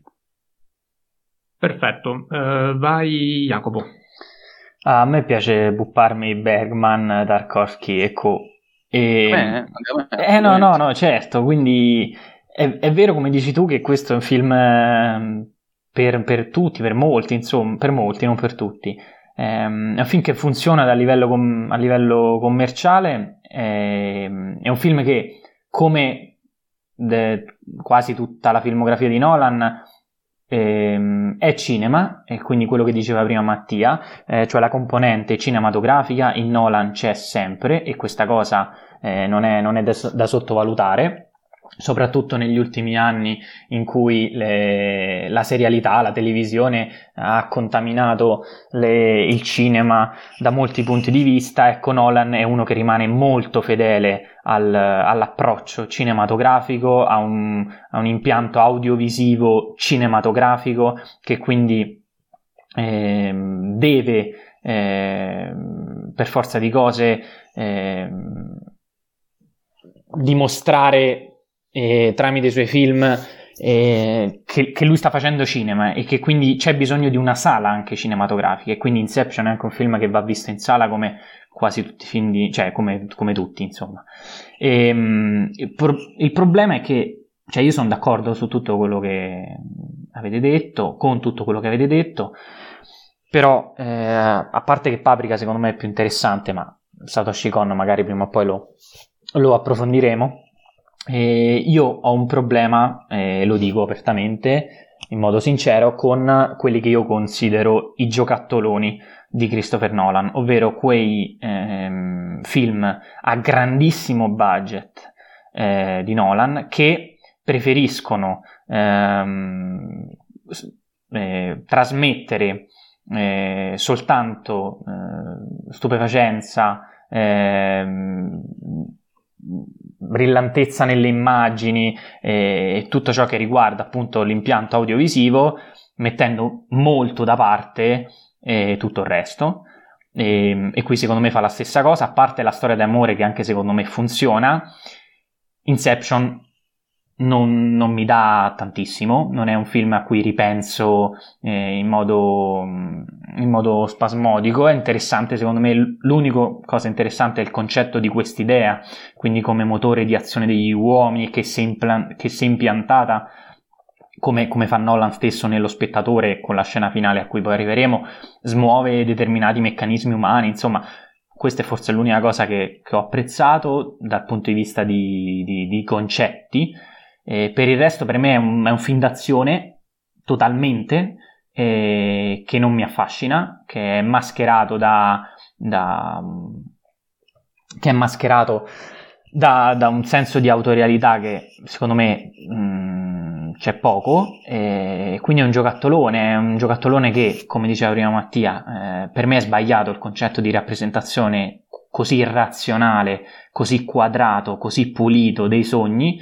eh, forse la mia deriva felliniana personale mi fa dire queste cose, però per me non, non, non esiste una cosa del genere, non ha, non ha, ha senso e, e, se è coerente con lo stesso film, perché voi dicevate mischia la fantascienza, c'è un architetto, c'è un chimico, è vero, però chi è questo architetto? Che ha fatto ieri? Nulla, no, sono personaggi come sono pedine, come spesso succede nei, nei film di Nolan, eh, ma sono tutte eh, su, tutti i burattini che permettono il, il, grande spettacolo, perché è uno spettacolo, eh, ragazzi, gli effetti speciali sono magnifici, il montaggio è magnifico, tutto quello che volete, tecnicamente a Nolan non gli si può dire quasi mai niente, eh, però qui per il resto io non, non, vedo, non vedo nient'altro, quindi è sicuramente un film che promuovo perché devo, perché è un film che eh, è fondamentale da tantissimi punti di vista, ma che non riguardo con, uh, con piacere, ecco, tutto qui. Ehm, ora sicuramente arriveremo alla trottola, quindi eh, Mattia, prego. sì, Faccio, faccio, partire l'audio che ci è arrivato nel merito, sempre di, di, Paolo Neri, ovviamente non l'ho detto prima, ci aveva già scritto, eh, lo abbiamo già incontrato, è stato nostro ospite nella puntata eh, sulla distribuzione italiana e mh, mm, ve lo faccio ascoltare. Faccio riguarda... Scusate, momento, panico, ok. Allora, faccio riguarda il finale di Inception su quella maledetta trottola che non si sa se cadrà o meno. vi chiedo cosa ne pensate, secondo voi qual è il suo significato, perché personalmente io non ci trovo nulla, cioè eh, per me non, non, ha mai avuto un significato specifico, eh, non aggiunge niente al film in entrambi i casi, che cado o meno, cioè non, non aggiunge o toglie nulla alla storia e lo vedo semplicemente come un escamotage da parte di Nolan di far parlare di più del suo film. Chi comincia? Magari Jacopo così finisce il suo discorso. Ma sì, ehm, sono d'accordo fino a un certo punto, nel senso che ehm, torna secondo me quell'elemento metacinematografico che ho citato all'inizio con, nell'analisi di, di Following, eh, quindi fondamentale il rapporto tra il regista, Nolan in questo caso, e lo spettatore, e quindi sì, quella ehm, quella trottola rappresenta un po' lo stesso film, lo stesso eh, tema, perché il concetto dell'idea impiantata negli uomini, insomma, questa, questa trottola, sono dieci anni che si parla di questa trottola, quindi Nolan è riuscito in qualche modo a impiantare l'idea ehm, di una metafora, ha innestato, sì, nel, nel pubblico eh, un dubbio sicuramente eh, un dubbio che a me non, non, ha mai non è mai fregato nulla di questa cosa e sono... cosa?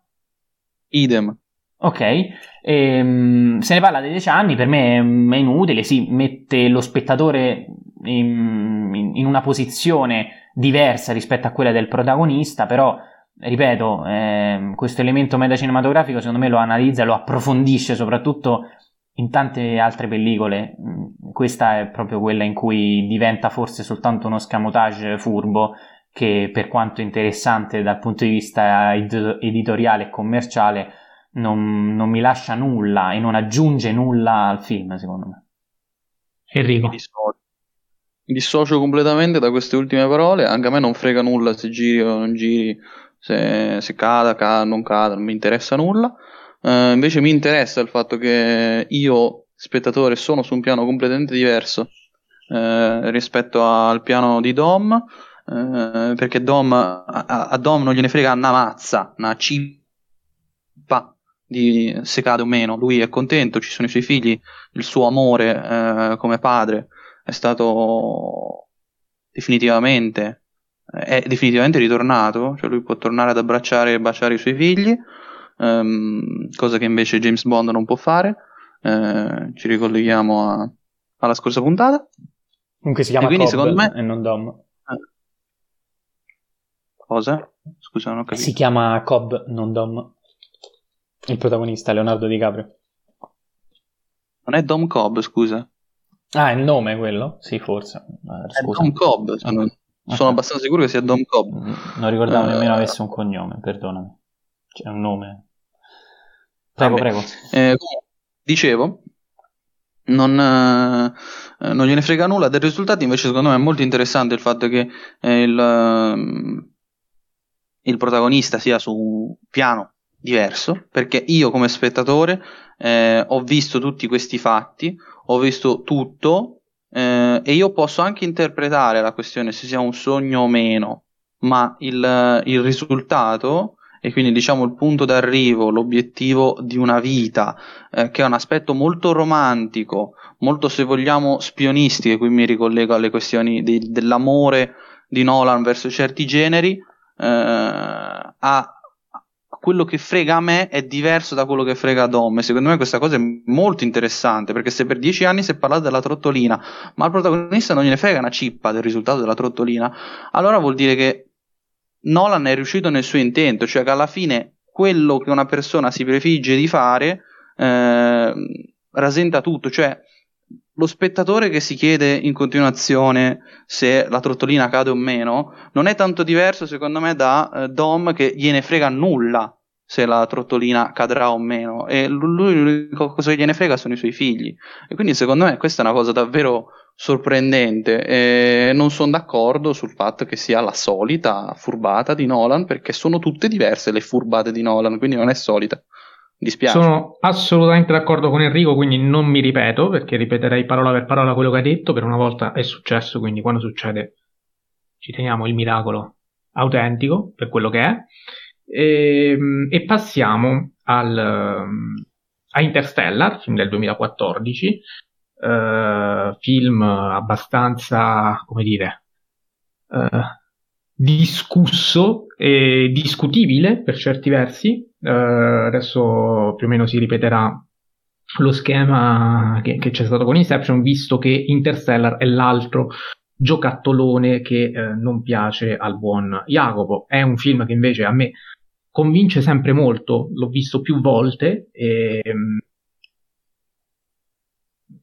non, non, sono mai riuscito ad essere un, un, detrattore di questo film, se non nelle ipotesi in cui, e sono capitate, in cui qualcuno magari eh, se ne esce e mi dica la fatidica frase Interstellar è meglio di 2001, ecco, in quel caso anch'io mi, mi, mi altero, mi arrabbio e se questo è il risultato, cioè, eh, voglio dire, Interstellar è un film dannosissimo in questi termini. Chiaro però che, eh, insomma, l'impronta di 2001, visto che poi questi film sono sempre stati accostati, eh, diciamolo subito, l'impronta di 2001 e la deriva rispetto al capolavoro di Kubrick eh, è abbastanza evidente. Um, e eh, come ho avuto modo anche di scrivere chiaramente Christopher Nolan non è Stanley Kubrick così come Hans Zimmer non è Strauss. Uh, quindi eh, cioè, qualunque film fantascientifico forse qualunque, vabbè, comunque accostato a, a, a 2001 di nello spazio ne esce con le ossa rotte. Quindi se facciamo questo tipo di gioco, inevitabilmente eh, viene facile parlare male di Interstellar, perché non è bello quanto 2001, non è importante quanto 2001, non è filosofico, eh, tutto quello che vi va, non è 2001, punto, è un altro film. Preso però per quello che è, nonostante l'impronta di 2001, che ripeto, è innegabile, è un film fantascientifico per me perfettamente riuscito, perché ehm, differentemente da Inception ha due componenti qui equilibrate, cioè come in Inception ha due componenti, eh, differentemente da Inception qui sono equilibrate, perché in Inception avevo detto che la linea emotiva, a mio avviso, funzionava di più di quella action. Qui invece eh, la linea emotiva, che a, a, molti non piace, a mio avviso funziona bene quanto quella fantascientifica, eh, perché nelle scene che normalmente vengono uh, reputate come patetiche, stucchevoli, tutte cose che normalmente dico anch'io, io quando guardo questo film non riesco a non emozionarmi quando ad esempio lui uh, lascia la figlia e parte, molto banalmente. Um, quindi io, io, riesco ad essere coinvolto anche emotivamente, uh, sono attratto dalla messa in scena perché questo qui è un film che comunque tecnicamente, anche qui può non piacere, ma tecnicamente è fatto divinamente. Uh, e vi prego di lasciare fuori Kubrick perché quello lì è un altro livello, ma l'abbiamo già detto, quindi non mi ripeto. Uh, combina anche qui molto bene la componente commerciale rispetto a quella autoriale perché qui Nolan prosegue la sua poetica che, che, gioca molto con il tempo, lo abbiamo visto, lo stiamo vedendo e qui la sceneggiatura piega se vogliamo lo spazio-tempo che eh, lo fa sia in modo tematico sia in modo narrativo perché a un certo punto comunque noi facciamo un viaggio arriviamo da un punto A a un punto B piegando il foglio come avviene nei buchi neri e il film se vogliamo è proprio il buco nero che ci consente di, di, di, di che funge da ponte da, da, da, dall'inizio alla fine e lo fa in modo chiaramente ehm, sintetico per evidenti esigenze narrative, visto che il film non può durare una vita, però ehm, lo fa in modo secondo me assolutamente funzionale. Anche qui il tipo di complessità narrativa corrisponde a un, a un tipo di esigenza, quindi eh, non sono d'accordo con quelli che dicono che questo film è inutilmente caotico, cervellotico, no, è, è un loop, è un gioco spazio-temporale e, e, la narrazione si comporta di conseguenza dal momento che siamo di fronte a un tipo proprio di fantascienza e quindi il loop sta in piedi se, siamo, se seguiamo le regole della fantascienza. Eh, poi molti dicono che la cosa non è credibile, ma eh, se lo fosse non sarebbe fantascienza ma soltanto scienza, quindi fortunatamente è così. non è ehm. Come? Non è Gravity, altro film con cui viene spesso paragonato. Esatto, ma sono due cose completamente diverse, quindi... um, e c'è un utilizzo del montaggio parallelo o in parallelo, uh, Enrico mi correggerà, ad ogni modo, uh, che secondo me uh, anche qui è molto efficace, molto riuscito, visto che le fasi sulla Terra rispetto a quelle nello spazio. Comunque c'è un, anche qui c'è un equilibrio. Questo è un film estremamente equilibrato. A me piace, a me convince, a me emoziona. È un, una pietra miliare della fantascienza contemporanea, perché anche questo storicamente ha un suo preciso valore, visto um, il tipo di, uh, di impatto comunque che ha avuto, se malauguratamente purtroppo ci sono persone che addirittura dicono che è più bello del 2001 non sono minimamente d'accordo, però vuol dire che riesce a trasmettere, vuol dire che riesce a funzionare per un determinato tipo di spettatori non cinefili, e qui torniamo anche al discorso di prima. Nolan è un autore che riesce a parlare anche a loro e riesce a dare anche a loro un'idea di cinema, un'idea di autorialità, eh, cosa che molti altri autori purtroppo, o per fortuna, dipende dai gusti, comunque non riescono a fare o perché non vogliono come spesso accade quando sono veramente bravi, oppure nel peggiore perché non ci riescono e Nolan ci riesce. Cominciamo da Enrico e poi, a mio avviso, è eh, sempre, e poi andiamo come sempre da Jacopo a chiudere sul giocattolone. Vabbè, perché devi sminuire. eh, no, no, no, perché eh, di solito, ah, no, quando io sono quello contrario, di solito parlo per ultimo. Stavolta è Jacopo quello, con- cioè, quello, quello contrario, di solito parla sempre alla fine perché giustamente ha bisogno del. È la voce fuori dal coro. In questo momento invece devo fare quello che di solito fa Jacopo, ehm, cioè eh, no, eh. il democristiano, quello che sta in mezzo. Eh, scusate la battuta politica. Ehm, cioè, eh, questo film um, un giorno dico che è bello per far incazzare gli antinolaniani, un giorno dico che è orribile per far incazzare il pubblico generalista. Uh, perché secondo me, eh, qui dissento da quello che diceva prima Mattia, eh, secondo me non funziona in, né nella linea fantascientifica, cioè fino in fondo dico, eh, non funziona né nella linea fantascientifica né nella linea eh, eh romantica, diciamo, del rapporto eh, padre-figlia. Perché c'è una questione, secondo me, alla base, eh, secondo me, ehm, fallimentare. Cioè, se ehm, nel primo caso quindi nella linea fantascientifica, eh, funziona secondo me più nell'ultima fase, mentre invece nella prima parte è parecchio appunto scientifica la cosa e secondo me eh, è anche parecchio ridondante. E in alcuni punti, secondo me, ad esempio nella parte con Matt Damon, eh, è parecchio allungata e in, nella scena, la scena più brutta di Interstellar, lo dirò sempre, è la scena quella delle montagne sono onde, cioè uno scienziato che dovrebbe avere un quoziente intellettivo altissimo eh, confonde quelle onde per delle montagne. Vabbè, Io ancora non so.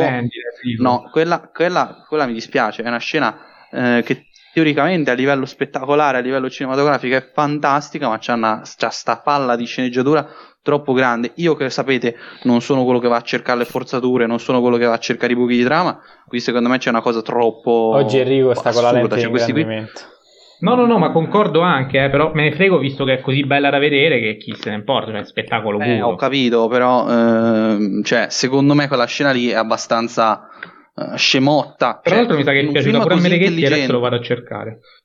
Eh, in un film Possibile. così, se non sbaglio, gli dà due stelle e mezzo. Sì, penso. Uh, è vero, però, però, ne parla, ne parla da tre, eh? attenzione. Ma che vuol dire? Uh, sì, sì. no, no, no, sì, ne sì, parla ma... molto bene. No, no, eh, a volte Mereghetti fa sta cosa. Come a volte parla di certi film da 3 stelle come se fossero da 4, non ho esatto. capito bene. Però, vabbè. Eh, comunque, mh, mm, secondo me è un film davvero eh, travolgente in alcuni momenti, ad esempio quello che citava, citavi anche tu Mattia, cioè eh, la scena quella in cui Uh, lui è costretto a partire e deve abbandonare la figlia. È bellissima quella scena. Uh, come è bellissima la scena, secondo me, uh, del buco nero quando ci entra. Il wormhole, ragazzi, al cinema fu una delle cose più belle che io abbia mai visto. nella mia vita da cinefilo al cinema, cioè mi dispiace gli antinolaniani che devono sempre rompere i coglioni, ma a livello tecnico questo film è indiscutibile, è un film eccezionale a livello tecnico, secondo me per certi versi anche superiore a Gravity. Eh, forse perché al contrario di Gravity qui c'è davvero la spettacolarità e c'è la fantascienza, ci sono i buchi neri, cioè c'è proprio cose belle dello spazio, invece eh, in Gravity c'è troppa staticità perché chiaramente si vuole comunicare una cosa diversa alla Quaron, quindi eh, secondo me sono entrambi due film riusciti a metà ma per motivi diversi. E poi invece nella linea invece quella più eh, romantica, affettuosa, ci sono delle scene davvero troppo, troppo, troppo, troppo, troppo, troppo, troppo, troppo esasperate, troppo melodrammatiche, come ad esempio quella eh, me l'aveva promesso il mio papà, cioè eh, mi dispiace, il finale è dolce, sì, però mh, mm, no, cioè eh, troppo furba come scena, ecco, quella è una scena furba secondo me, cioè chi è che non piange davanti a quella scena? Eh. Eh, il problema è che secondo me eh, però anche qui, cioè, i, i, quelli di Nolan, gli antinolaniani si devono mettere d'accordo. Interstellar è sempre la merda delle merde per gli antinolaniani. Però il fatto che gli antinolaniani dicono che eh, Nolan è un regista freddo, Interstellar mi sembra tutto tranne che freddo, anzi è troppo caloroso per quanto mi riguarda. Eh, quindi, boh, cioè, eh, come sempre gli antinolaniani devono mettere in pace la loro anima, ma questo mi dispiace per loro. Eh, però, mh, mm, non lo so, a me soggettivamente il film, ripeto, ci sono dei giorni che lo vorrei distruggere con tutto me stesso e altri invece lo voglio lodare perché eh, proprio devasta come The Prestige ogni singola eh, stroncatura da parte dei, degli antinolaniani che vabbè mi dispiace per loro ripeto allora, prima di passare la parola ad Enrico, uh, che... A Jacopo. Eh sì, vabbè, buongiorno. Um, a Jacopo, leggo giusto la parte di Mereghetti a cui facevo riferimento prima, che dice, ha dato due stelle e mezzo, eh, commovente la scoperta che alla fine fa Joe Cooper, momento di cinema privato e romantico oltre che spettacolare. molto bella, fra le altre, la scena sul pianeta di acqua. Quindi tutte e due le scene criticate, sia quella fantascientifica che quella, come dire, emotiva, romantica, non è tanto romantica però, abbiamo capito, cioè sì, romantica nel senso di tenerezza, di amore paterno, genitoriale. Dolcezza. Uh, a lui sono piaciute, quindi uh, lui... Cioè, le, le, critiche sono altrove. Comunque, vai Jacopo.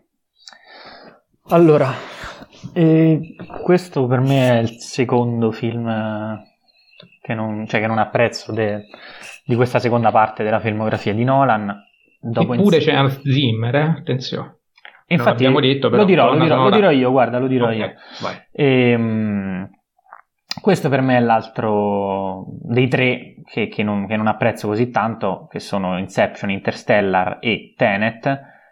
E lo trovo l'ennesimo progetto giocattolone, eh, giocattolone di Nolan che, mm, che, riempie il film di scene mm, superflue, eh, ripetitive, sostanzialmente me- metà del film sono discussioni tra l'equipaggio, poi l'arrivo nel pianeta, poi c'è un problema da risolvere, il problema viene risolto, qualcuno muore, poi si risale su, altre discussioni tra piloti, altro pianeta, eh, cioè tra l'equipaggio altro pianeta, problema da risolvere, eccetera, eccetera.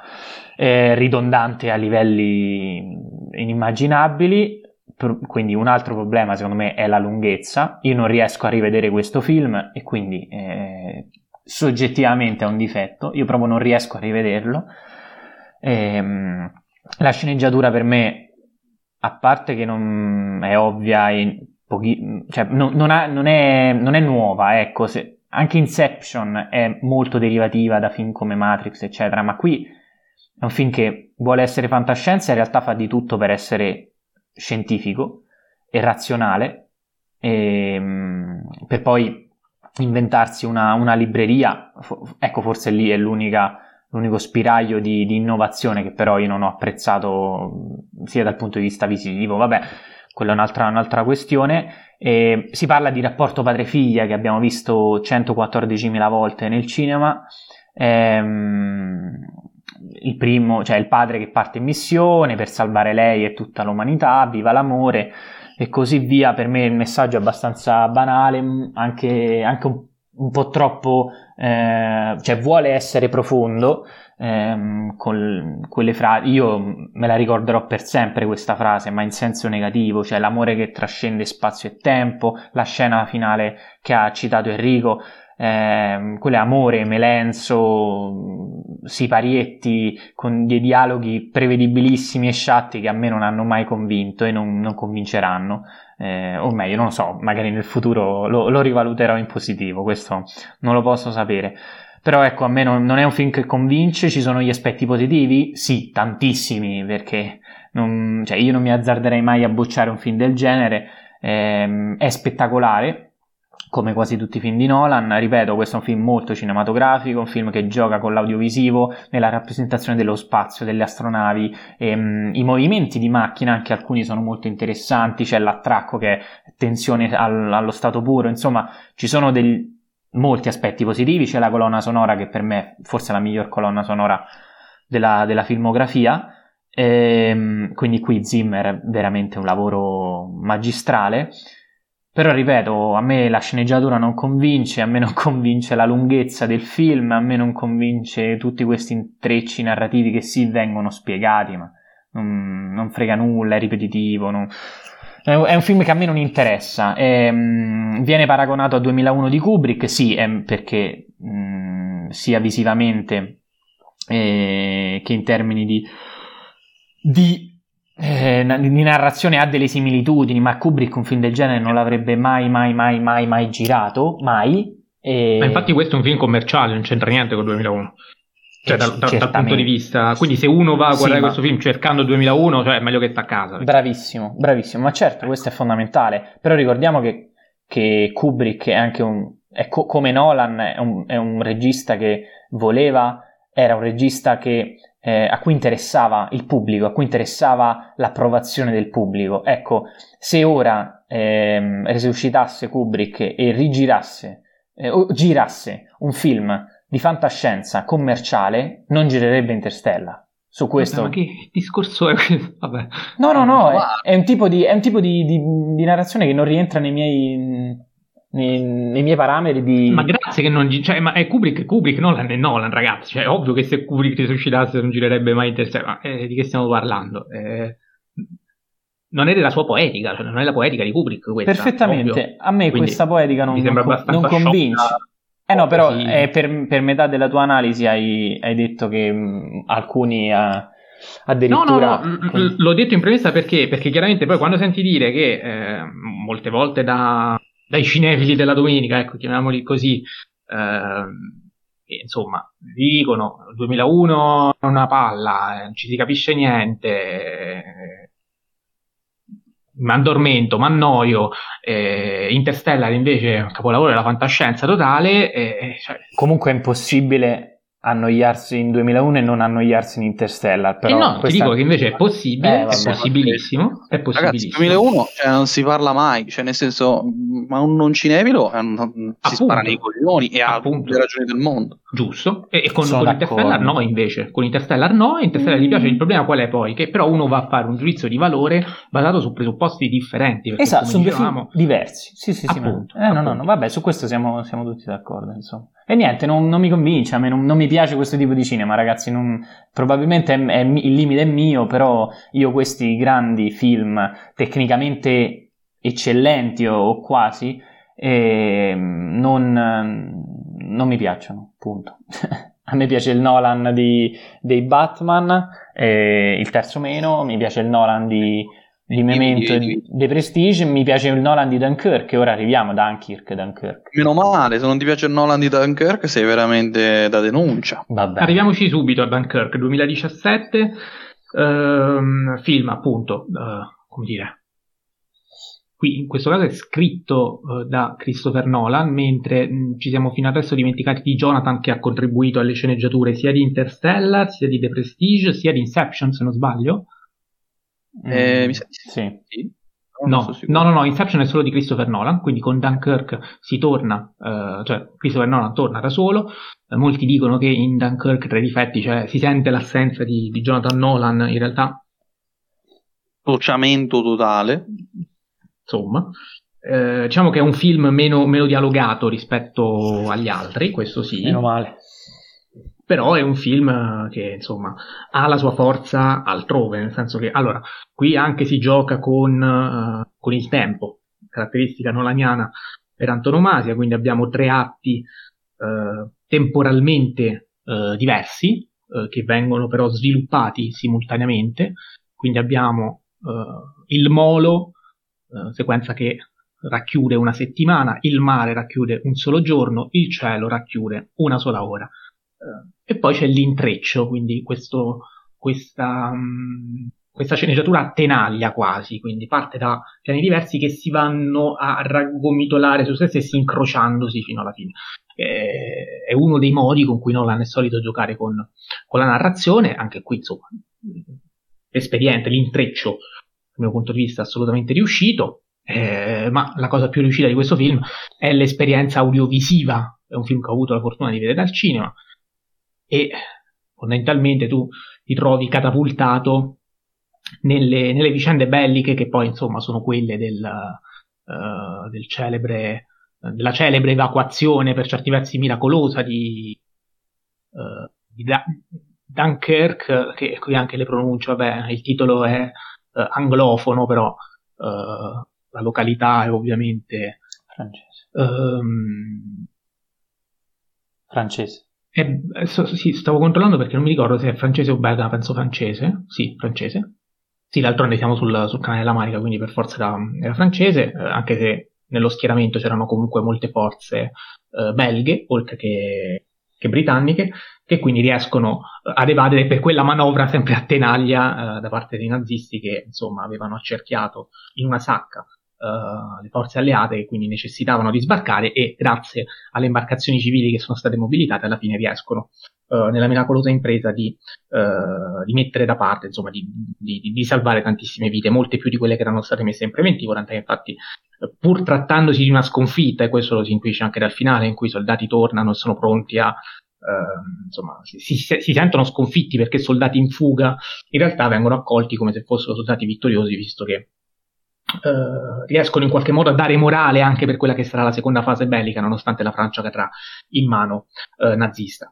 E che dire, ecco una cosa, e poi io concludo già subito. Ehm, che, ho detto anche a voi, perché per quanto l'esperienza audiovisiva al cinema sia stata favolosa, a casa, nonostante comunque ho avuto il piacere di guardare questo film uh, su un televisore bello grande, comunque non è la stessa cosa e qui ho patito un po' questo, questo IMAX con alcuni cambi di formato che in alcuni casi erano un pochino un pochino troppi, un, pochino troppo eccessivi perché um, alcune inquadrature eh, da un campo a un controcampo cambiavano e questa cosa sul piccolo schermo uh, diciamo che in qualche modo eh, allontana lo spettatore da quell'immersione iniziale che al cinema invece è totale e, e, funziona alla perfezione. Quindi anche qui ovviamente grandissimo utilizzo del mezzo cinematografico, la poetica di Nolan c'è tutta, è un film che è sia commerciale che autoriale perché eh, può convincere tutti, eh, forse qui un po' più autoriale che commerciale vista l'assenza di dialoghi a cui facevo riferimento all'inizio, però eh, anche questo è un grandissimo film, quindi ancora una volta Nolan dal mio punto di vista fa colpo, fa centro. Enrico. Ah, questo è il terzo capolavoro. Cioè, eh, c'è poco da fare. Questo è un film. Scusa, il secondo qual è? Il Cavaliere Oscuro? Memento. Ah, Memento e The Prestige. Ok, ok. Eh, questo è un film davvero magistrale in tutto. Montaggio, sonoro, regia, fotografia, qualsiasi cosa che tu prendi è magistrale, compresa la sceneggiatura. Eh, secondo me è un film davvero eccellente perché fa un discorso sul tempo, eh, per certi versi cervellotico, però eh, che per quanto cervellotico gioca col linguaggio cinematografico in una maniera davvero eh, splendida. Cioè, il fatto che eh, il tempo soggettivo in guerra sia dilatato eh, e il fatto che ehm, il buon Nolan dilati così bene le scene eh, perché ti dimostra la stessa scena reiterata più e più volte da diversi punti di vista ti dà quella sensazione di continua esasperazione di un momento, di un attimo che eh, appunto in guerra diventa eh, un attimo, diventa un'eternità. Eh, e quindi secondo me anche solo per questa cosa qui eh, Dunkirk è davvero fenomenale. Eh, certo non è un film per tutti questo, infatti guarda caso questo dai non cinefili non è tanto amato, eh, vorrei anche vedere perché non hanno gli strumenti per comprendere la, la grandezza di, di, questo film, mentre invece questo invece dai cinefili è molto più amato. Degli ultimi Nolan è probabilmente il più amato dai cinefili, non lo so, eh, perché appunto lavora tanto su, uh, sulle questioni personali, quindi eh, per me è un film davvero pazzesco ti immerge tantissimo nella guerra. Io purtroppo il film non, non riuscii a vederlo al cinema all'epoca perché avevo diversi problemi eh, in quel periodo in cui uscì, ma lo ricordo ancora, era fine agosto eh, e per me è un film davvero formidabile, davvero. Io lo, lo adoro e tra l'altro questo secondo me ha un finale e una durata eh, davvero grandi. Uh, cioè non, la durata non è secondo me troppa, nonostante appunto si fa quel discorso sul, sul, sulla, sul tempo soggettivo che eh, dilata, e, e, secondo me il finale eh, non è retorico, eh, perché si fa un discorso sul, sulla percezione della guerra, e anche qui, siccome il, il film gioca sui punti di vista, eh, c'è anche la questione del punto di vista che non è vista nel senso letterale, cioè quindi eh, il senso eh, degli occhi, ecco, eh, ma più il punto di vista a livello figurativo e quindi eh, uno stesso fatto che viene interpretato in due maniere completamente diverse. Eh, secondo me è, è davvero bello questo film. Jacopo. Allora sì, io sono qui, sono, sono, d'accordo con tutti e due, grande film veramente. E, mh, mm, sottolineo che è il film più breve di Nolan dopo Following. E, mh, mm, e questo è molto molto significativo, un film che riesce ad essere incisivo anche secondo me per la sua durata eh, no, non esagerata, eh, come invece spesso accade.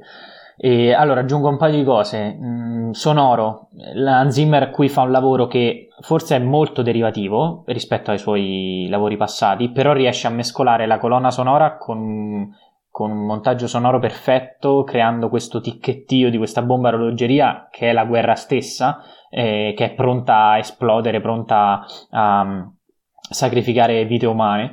E quindi da questo punto di vista per me è anche semanticamente eh, adatta, azzeccata, eh, come è azzeccata la dilatazione dei tempi, che di nuovo è semanticamente azzeccata perché la guerra eh, cambia la percezione delle persone. E, quindi sì, come dice Enrico, può essere una, una pippa intellettuale, però funziona. E, lui lo dice positivamente. E, e quindi ci sono tutti i presupposti per presentare dei personaggi che sì, forse sono bidimensionali, forse sono, eh, questa cosa in Nolan si ripete, ma non, non, eh, forse sono, eh, cioè che non, non, hanno un, non, hanno un, passato, non, sai se hanno un futuro, però sono tutti allegorie di qualcosa, perché ci sono questi ehm, migliaia di, di soldati eh, in queste spiagge enormi che sono prigionieri di un evento, sono prigionieri di una guerra e con una singola inquadratura tu mi fai capire che quei soldati sono lì non per loro, per loro volere. E, ehm, e, poi c'è l'aviatore, che è Tom Hardy, eh, che invece rappresenta la parte eh, eroica del film. E, e, poi ovviamente c'è il, il, patriottismo del padre di famiglia che attraversa la manica con, con una barca umilissima per, pur di di salvare vite umane.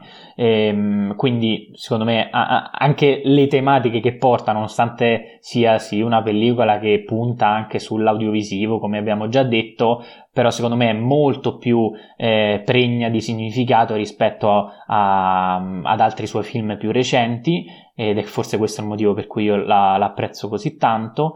E, ehm, e quindi un film che funziona veramente da tutti i punti di vista. Ehm, anche gli attori funzionano, insomma, un grande film, grande Nolan, eh, vorrei che facesse più cose del genere e meno, meno Interstellar.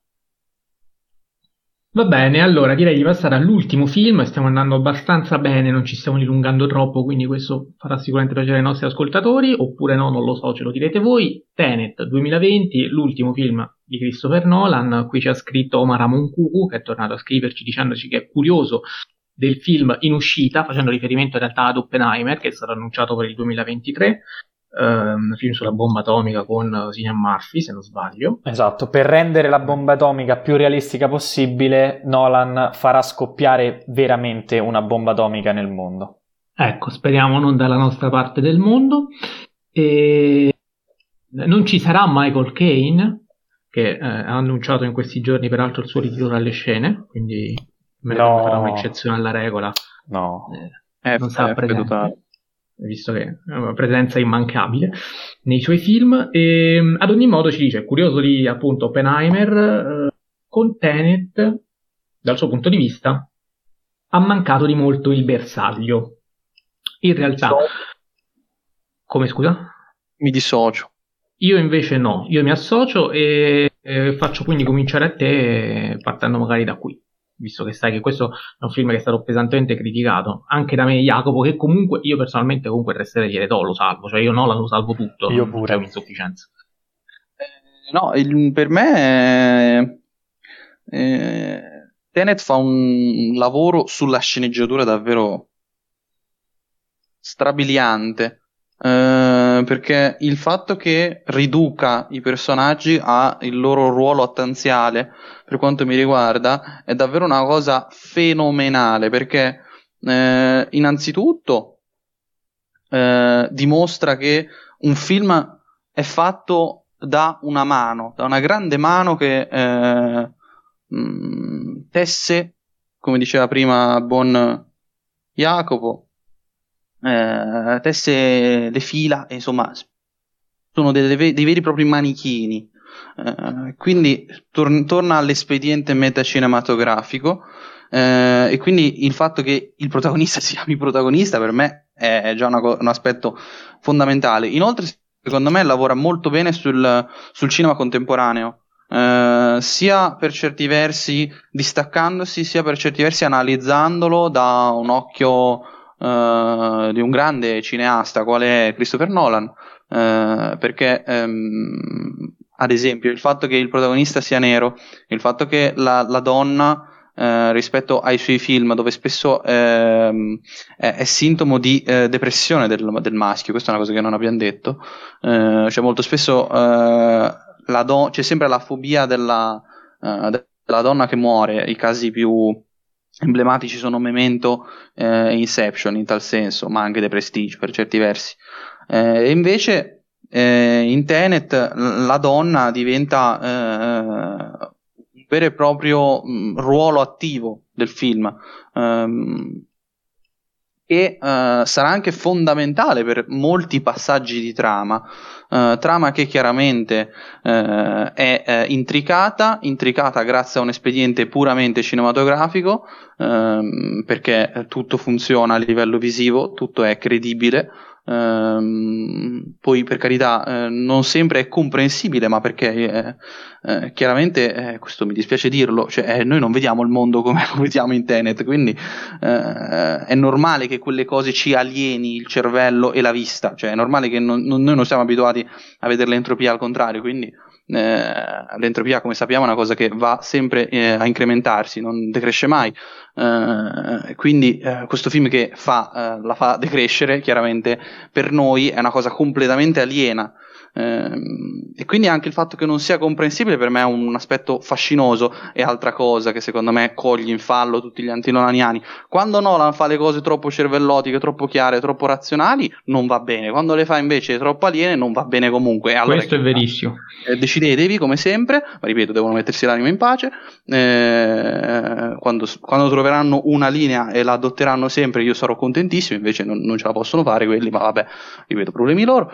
Ehm, secondo me eh, il film è davvero cinematograficamente super rilevante e l'aspetto appunto che giochi col ruolo di personaggi che nel cinema contemporaneo diventano veramente eh, sempre più ehm, ruolo. Infatti questo mi viene da dire che è anche un film molto dialogato su eh, dialoghi anche eh, didascalici. Secondo me sono stati fatti apposta didascalici per due motivi. In primis eh, è spionistico il film e nei film spionistici accettatelo ci sono gli spiegoni quindi non è che è Nolan che non sa girare eh, gli spionistici eh, e ci mette gli spiegoni. Assolutamente no eh, il cinema spionistico è pieno di spiegoni ehm, ci sono in Mission Impossible ci sono nei James Bond ci sono in tutto.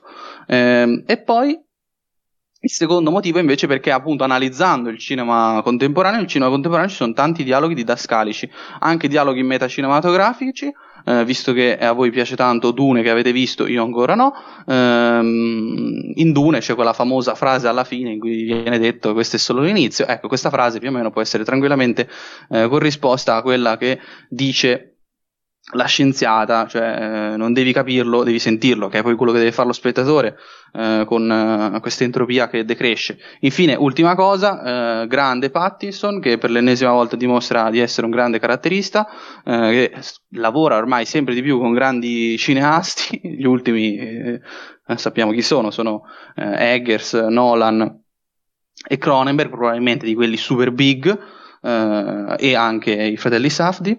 Eh, insomma, secondo me questo è un film davvero convincente. Inoltre, qui chiudo, a livello spettacolare e a livello d'azione, ragazzi, qui siamo ben sopra la media di gran lunga.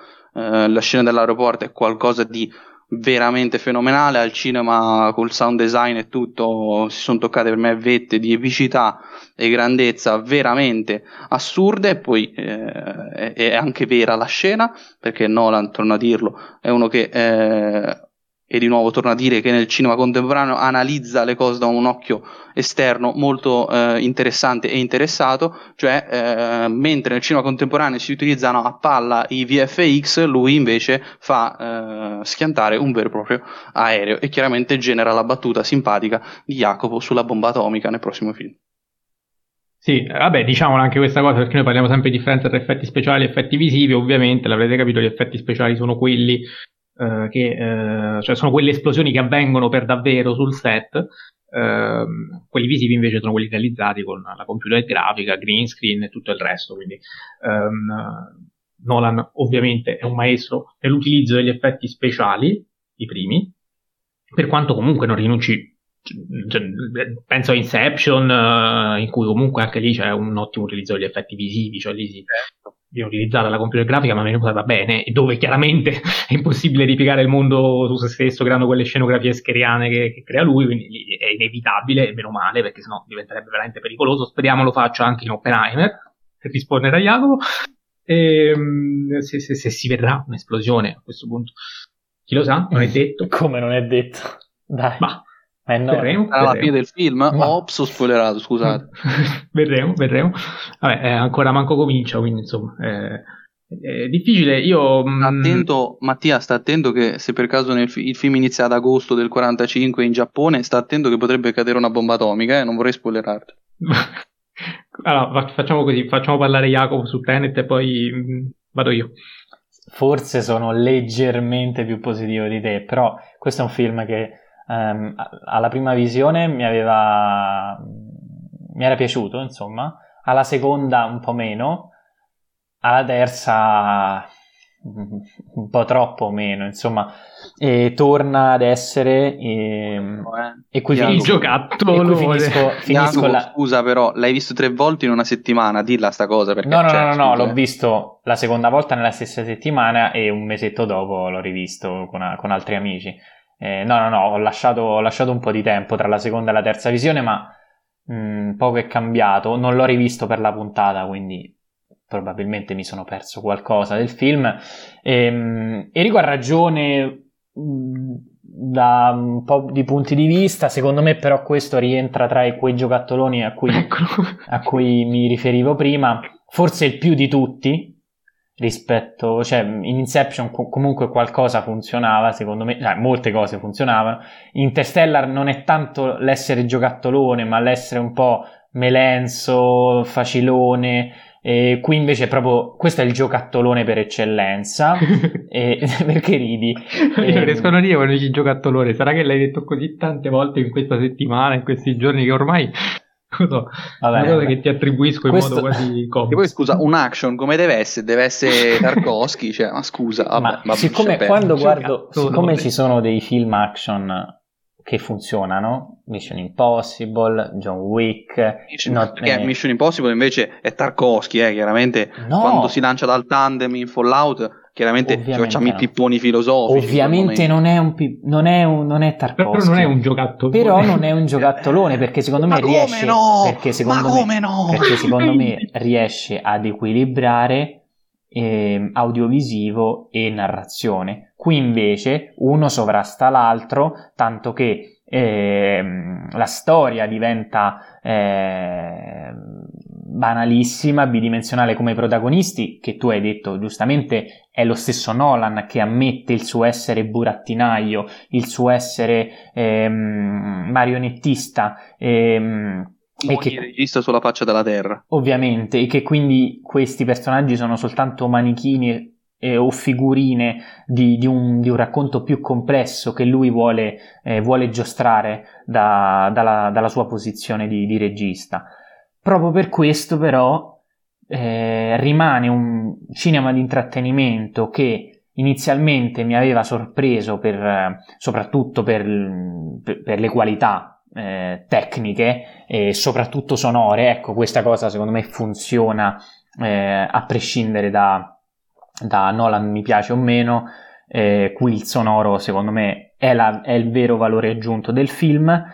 Tolto questo, è cinema di intrattenimento un po' vacuo, ehm, un cinema che ehm, fa tutto mm, in modo eh, mediocre, la storia romantica è mediocre, e le relazioni tra i personaggi sono, sono buttate un po' lì, e, mh, mm, l'impianto fantascientifico è bello perché, perché viene, eh, viene corrisposto a un, a un impianto eh, tecnico e quindi quello funziona, però per il resto, a parte qualche scena spettacolare, io Tenet non, non è un film che ricordo eh, in modo così significativo, è un film che secondo me è già caduto nel dimenticatoio della filmografia di Nolan e, e che quindi rientra appunto tra quei e qui faccio ridere Mattia per l'ennesima volta, giocattoloni che non, ehm, che non apprezzo. Enrico, dimmi perché so che vuoi rispondere. Eh, però scusate, eh. cioè, a parte il fatto che Mission Impossible 6, cioè mi fai diventare hater di Mission Impossible 6, ma guarda che brutta persona che sei.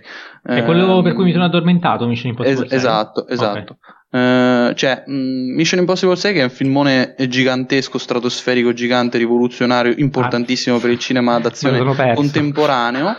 Ehm, cioè, non mi, non mi, potrei dire che quello invece ci sono grandi eh, ruoli, grandi personalizzazioni dei personaggi. Cioè, eh, anzi, qui reputo Nolan molto più onesto intellettualmente perché spersonalizza completamente il personaggio perché non gli dà un nome al protagonista, eh, gli dà il suo, ripeto, modello attanziale di riferimento eh, e secondo me eh, rende la storia eh, una marionetta e fa un discorso sul cinema contemporaneo. È per l'ennesima volta cinema, eh, cioè metacinema.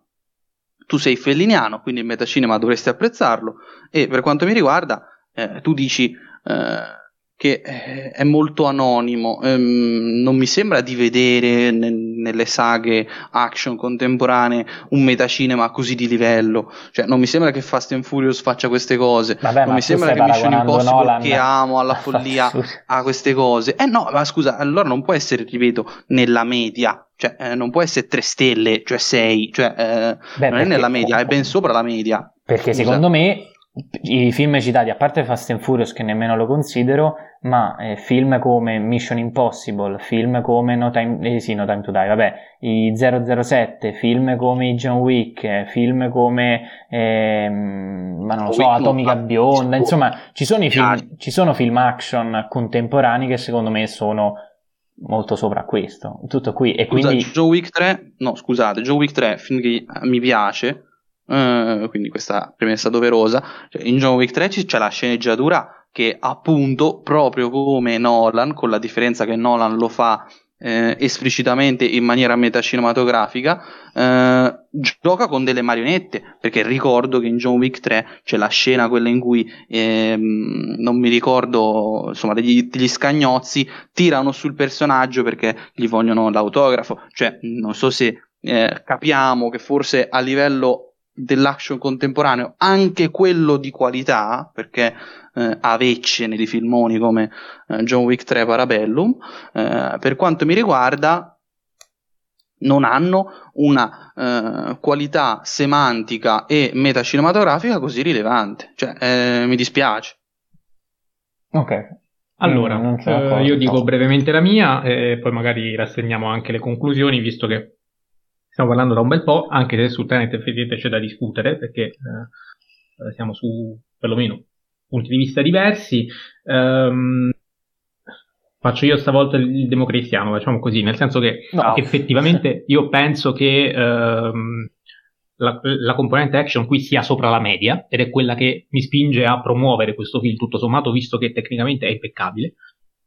Visto che Um, anche, vabbè, eh, non, non, mi ripeto, ha già detto tutto Enrico le cose buone, quindi eh, facciamo un copia e incolla, le, le, allego e utilizzo le cose buone che ha detto lui sulla, uh, sulla componente action, messi in scena, tecnica, sonoro, eccetera, eccetera, eccetera. Qual è il problema di questo film? Intanto il fatto che eh, una cosa che ho odiato, ah, non è un problema di questo film, è di chi l'ho andato a vedere, che andavano a vederlo dicevano mi serve tempo per valutare, parlo delle pagine Instagram, eh, devo metabolizzare, tornano in sala, lo rivedono e dicono ah no, alla prima visione non mi era piaciuto, alla seconda però si capisce tutto e, e quindi mi piace. Ecco, se tu un film devi vederlo due volte per capirlo, c'è un problema o tuo o del film. E tante volte la verità sta nel mezzo.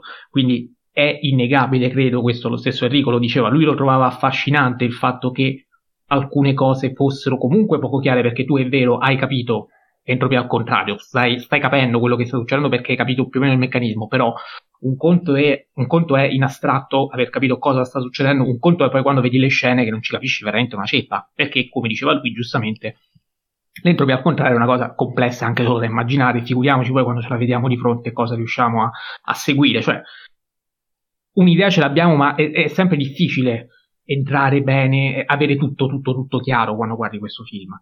E, ehm, e, questo può essere considerato un difetto, a mio avviso, perché può sì affascinare, eh, ed è bello che affascini, ma può anche confondere. E quindi questa confusione può essere considerata un difetto, ecco, mettiamola così, rispetto ad altri film che sì, magari erano più chiari, però io coerentemente apprezzavo molto di più nella loro chiarezza, nella loro compiutezza. Ecco, questa confusione un pochino mi ha spiazzato, ma non è questo, penso, il problema prevalente del film è uno dei tanti, uh, soprattutto sul piano narrativo, perché? Perché differentemente che in passato, ho parlato di Inception, ho parlato di Interstellar, ho parlato quindi di una complessità, se vogliamo anche in Dunkirk, una complessità quasi sempre, anzi sempre fino a questo momento funzionale, qui questa volta la complessità narrativa non l'ho trovata particolarmente funzionale rispetto a quello che si voleva veicolare, non perché l'entropia non sia una cosa complessa, lo dicevamo, lo è, quanto piuttosto perché Um, in fondo la storia è molto semplice e è viziata peraltro anche da un'incongruenza, qui non è un fare le pulci, ma uh, proprio... Vabbè, ce n'è più di una. In, in, tutta, onest- in tutta, onestà, eh, penso che anche Enrico po- possa convenire con me, non lo so. Sator che sta per morire di tumore al pancreas. È o non è un buco di trama clamoroso se presentiamo la sua donna come la vittima che pur consapevole di questa problematica è disperata perché non sa come fare a liberarsi di un marito che in realtà sta per morire da un momento all'altro. Quindi lei è una donna che sa che il marito sta per morire, eppure eh, tutto parte dal fatto che lei non sa come liberarsi di lui perché soffre la sua presenza, vuole godersi il figlio, è prigioniera di, di quest'uomo come se avesse cent'anni davanti e invece ha pochi giorni. E questo per dirne uno che secondo me è quello più macroscopico. Quando poi tu crei questo tipo di, di, narrazione, evidentemente qual era lo scopo? Creare il colpo di scena del fatto che quell'uomo stesse per morire a prescindere o meno che venisse ucciso oppure no. Però se dietro crei, hai creato un personaggio su questo tipo di, uh, di convinzione contraria, appunto il buco di trama si viene fuori e quindi um, in realtà nonostante tutta una, una, una complessità, cioè tu sei stato particolarmente bravo, attento a delineare tutta la complessità dell'entropia, le cose al contrario, eccetera, eccetera, poi alla fine ti perdi eh, per una cosa così semplice. Secondo me questo eh, è un limite anche. Eh, quindi io ho avuto anche l'impressione che ci fosse, ecco, anche questa complessità fosse più manieristica che in passato, fosse più confusa, fosse più complessa, inutilmente complessa, quindi ho visto anche un pochino l'esercizio di stile, uh, il giocattolone. Sul fatto che sia un esercizio di stile sono d'accordissimo. Ecco, poi ripeto, può piacere, eh, però rispetto agli altri questo mi sembra un po' più marcata questo tipo di componente, quindi per me è uno dei film meno riusciti di Nolan per questo motivo qui. Eh, per me, scusa se ti vai, interrompo, vai. cioè per me dei tre giocattoloni, questo proprio per il fatto che è più esercizio di stile ed è onesto da questo punto di vista, cioè... Eh, fa una riflessione metacinematografica dall'inizio alla fine, anche per quello la storia di base è semplicissima. Eh, secondo me, eh, proprio per questo, eh, che è un film che non, non, si prende da un punto di vista eh, di ciò che effettivamente succede troppo sul serio, Uh, e secondo me lavora uh, tanto sull'aspetto metacinematografico, riuscendoci fino in fondo, per, perché proprio come The Prestige lavora uh, su questa questione e si sofferma al 100% su questa questione. Chiaramente è molto più spettacolare, molto più giocoso, molto più divertente e quindi giocattolone, però dei tre giocattoloni è quello più convincente per me. ed è assolutamente un punto di vista rispettabile, per me invece è quello che, che mi ha colpito meno, quello che funziona meno e quindi è quello che appunto relego uh, ai, ai, bassi punti della classifica nolaniana, pur convincendomi tutto sommato, perché ripeto, c'è un, un, una, un apparato tecnico ed estetico, uh, ma anche la logica fantascientifica che c'è dietro, cioè eh, il meccanismo in generale, comunque eh, tutto sommato funziona, coinvolge e, e tu stai lì fino alla fine a vedere uh, cosa può succedere, come e perché, quindi eh, ripeto, non, non, è un film che mi sento di stroncare, assolutamente. È un film che però, appunto, non, non mi convince fino in fondo, quindi Uh, da questo punto di vista, sì, non, non sono però negativo come, come Jacopo, che uh, adesso non, mi sono appuntato le varie cose, però mentre parlava c'erano alcune cosine che mi dicevo, ma insomma, forse stai esagerando, ecco, uh, perché tutto sommato comunque riesce riesce, riesce ad arrivare, come diceva il nostro Omar, però forse eh, non come in passato, ecco. Eh, almeno questo eh, è il mio punto di vista. Comunque, se siete d'accordo, leggiamo eh, i contributi degli ascoltatori e chiudiamo la puntata in tempi relativamente ragionevoli. Sì, dai. Sì. Allora, cominciamo da... eh, vabbè, restiamo su eh, Omar, che ci fa una domanda, forse a questa qui abbiamo già risposto. Cosa ne pensate della tendenza dei suoi fan a risaltare eccessivamente i suoi film e dei trattori a, a demolirli troppo? Ecco, questo l'abbiamo detto all'inizio, ci trovavamo tutti e tre d'accordo, quindi penso sia una sorta di tendenza che abbiamo già sdoganato in principio. Sempre Omar ci dice: Odio due terzi della trilogia di Batman, ma il Cavaliere No. Oscuro mi intrattiene sempre. Quindi eh, di Batman parleremo più avanti, non l'avevo specificato nelle storie, mi pare, non lo so, però comunque questo Sì, avevi detto, avevi detto si parla di Nolan, quindi... Ok, quindi sicuramente la colpa non è tua. Eh, ad ogni modo, penso sia abbastanza incontrovertibile il fatto che il secondo dei tre è quello più riuscito. sì. Beh, Palese. ma certo. Si discute invece sul terzo e sul primo. Eh sì, su quello. Su quello avremo modo di confrontarci. Aforista Meme 98 ci dice che sono capolavori assoluti. Tutti. E qua mi sembra un pochino. Ecco, a proposito No, di, eh, no, no, assolutamente. Ah, eh, di, di- di esaltazione eccessiva, questo è il classico caso. Cioè, capolavori assoluti ah, oggettivo. oggettivamente non è così. Mi, mi sembra, eh, però eh, rispettiamo la sua opinione. Poi ci arriva da assolutamente. o- 874.5 km, eh, che questa volta però ho ritrovato il nome, si chiama Chiara Roscio, quindi eh, o Roscio, Roscio, scusate la pronuncia è la O aperta o chiusa, ad ogni modo, ehm, per quanto il nick sia originale, il nome forse è meglio, mi sembra di parlare con una specie di algoritmo, ehm, che ci dice, domandona, è davvero sopravvalutato Christopher Nolan oppure no? Io lo apprezzo sempre. Noi ci abbiamo girato intorno, però a questa domanda forse in modo chiaro, con un sì o un no, non abbiamo risposto. Cioè, Perché secondo me No, la risposta rispondere è, molto banalmente. è nel mezzo. Vai Enrico, vai. Eh, no, ma è molto semplice, cioè lo sopravvaluta chi non conosce il cinema, conosce Tarantino e Nolan e basta, e chi e invece è- non è sopravvalutato, anzi è sottovalutato da chi invece conosce il cinema, e appunto ci sono gli anti-nolaniani che quando parlano di Nolan sembra che stiano parlando boh, de- del cazzone mestierante che sa fare i filmini, cioè mm, no. io ragazzi. copio e incollo questa risposta. Anche. Sono d'accordo con Enrico, Jacopo. Uguale. Oh, boh, abbiamo trovato il, il punto d'incontro, meno male. Ehm, c'è scritto anche Frabello 00, è lui il miglior regista in circolazione secondo voi? No. E se no, sotto a chi sta? E qui facciamo notte se ci mettiamo a fare l'elenco secondo me, Ne perché dico, ne diciamo una a testa dei più bravi? ma anche 10. No, dai. sì, Qua voglio fare diciamo il provocatore. Beh, no, ma Anche per dire, 20. perché insomma, a me piace, l- l'ho dimostrato in queste due ore. Però, ragazzi, cioè, se ci guardiamo intorno, la concorrenza è... Eh, di- diciamone uno non troppo bravo, cioè Paul, Paul Thomas Anderson per esempio, o Scorsese non possono essere citati, ok? Quindi, vabbè, Larrain, parto io. mi piace. Jacopo, Villeneuve. mi piace. E io dico l'Antimos, giusto per, per non citare solo Tarantino, Scorsese, Lynch, Scott, Spielberg, Coppola, Mali, Cronenberg, Polanski, insomma, vabbè, adesso li ho citati uguale, però ecco, Eastwood. Eastwood, cioè, ma, eh, eh, eh, Chitano. È pieno, è pieno. quindi. Va bene. Eh, ci scrive anche Christian di Quarta Parete, che saluto, ehm, Ciao, che ci dice quali sono le influenze che ha lasciato nel cinema Christopher Nolan? E questa è una domanda molto interessante.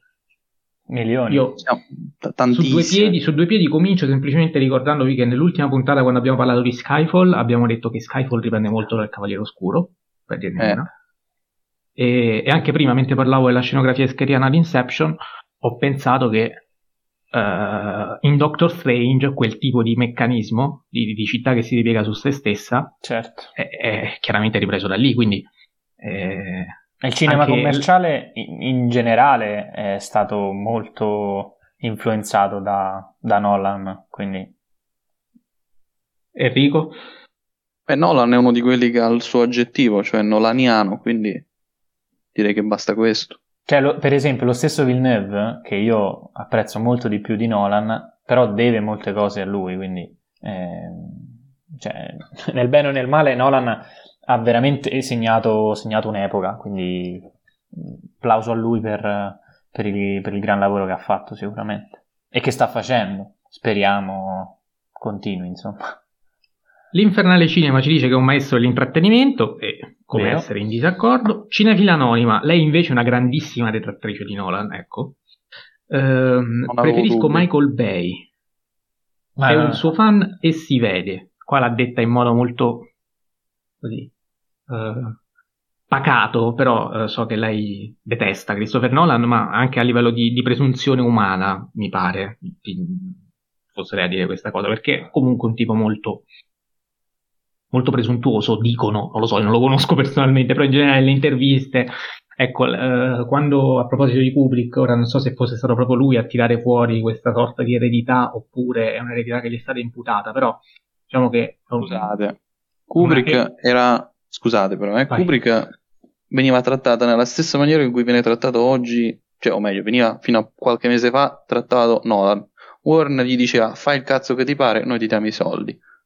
Cioè, eh, cose che facevano con Kubrick prima, quelli di Warner. Quindi, nel senso, io... Mh, mm, Uh, cioè, non è che è presuntuoso, è convinto ed è consapevole di ciò che fa, è consapevole del fatto che è amatissimo. Cioè, oh, ragazzi, eh, non è Snyder che eh, oggi, eh, quando vai a un fan dei cinefumetti, eh, ti dice che peggio di Batman v Superman non c'è nulla e invece il buon Snyder è convinto di fare cinefumetti belli quanto quarto potere. Cioè, non è la stessa identica cosa. Cioè, Nolan è amato a livelli esorbitanti. Uh, e inoltre, visto che prima abbiamo citato Villeneuve, Villeneuve, ad esempio, per quanto abbia preso da Nolan, eh, eh non riesce a incassare come Nolan. Cioè, con Blade Runner 2049 ha floppato con un film che non dura troppo di più rispetto ai film di, di Nolan, anzi Interstellar dura tanto quanto, mi sembra, no. giusto 5-6 minuti in meno, e come no, Interstellar dura 2, 2 ore e 40, eh, invece mh, mm, ah, sì, Blade Runner 2049 dura 2 ore e 50, quindi non è che dura tanto di più, però Interstellar non fu un flop, invece Blade Runner sì, quindi eh, insomma Vabbè, mica, mica il, il, successo al botteghino di un film. Eh, ne, no, no, però chiaramente quando si fa cinema commerciale no. è un dato, questo è vero. Eh, no, io però no, tendo... quando si fa. No, nel cinema commerciale è tutto. No, no, no, certo. Eh, quando vai a incassare, è ovvio, ci devi rientrare le spese che hai fatto, soprattutto quando poi hai dei budget così ampi a disposizione, eh, devi averli. Cioè, è, è, la logica del mercato, voglio dire. Però non ho capito dove, dove doveva arrivare questo. cioè, dove volevi arrivare tu, Enrico, paragonando i due film. Cosa, no, che uno incassa e l'altro no. Cioè, sto cioè, dicendo questo. di cinema cioè, commerciale che, uno ci rientra. No, sto dicendo che se Villeneuve si vanta, come ha fatto di recente, eh, Villeneuve secondo me non ha le stesse condizioni alla base per farlo, come invece ce le ha Nolan. Cioè Nolan non è tanto sbruffone, cioè i dati alla mano ce li ha. Cioè l'unico suo flop è stato Tenet alla fine, e Tenet per cause di forza maggiore, non certo per il film perché comunque è stato un mega campione di incassi per quello che vale per il contesto, cioè ha pareggiato i conti, ha fatto 250 milioni di incasso, eh, cioè ha fatto gli stessi incassi che ha fatto Blade Runner 2049, solo che Blade Runner 2049 non è uscito con eh, capienza al 50% e tutti i casini vari. Va bene, eh, però, però, però Blade Runner anche... 2049 pisce in testa a 9 film su 10 di Nolan. Cioè, non sto dicendo questo, però nel cinema commerciale eh, l'autorialità conta zero, cioè mi dispiace. No, no, però appunto. Eh, ma non, non è per forza un punto positivo. Cioè, ecco, nel senso... arriviamoci, nel senso, eh, sono due registi diversi, nel senso che eh, a parità di ambito, perché chiaramente anche Blade Runner, così come Dune, po- possono essere considerati film commerciali e devono esserlo, perché eh, la destinazione è quella, però l'impronta autoriale di Villeneuve è molto più preponderante su quella commerciale rispetto a Nolan, che invece, secondo me, fa un po' il contrario, cioè sì l'equilibrio, però Nolan nella mia testa è più regista commerciale che autore, Villeneuve al rovescio. Sono d'accordissimo, sono d'accordissimo. Ecco, il problema quindi... è che il, quando si parla interv- nelle interviste, cioè se ti vanti come regista, secondo me devi avere eh, dati che ti danno ragione. Cioè, eh, Villeneuve, l'ultimo film che ha fatto è stato un flop. Cioè, non è, mi sembra, ripeto, la stessa cosa. scusate.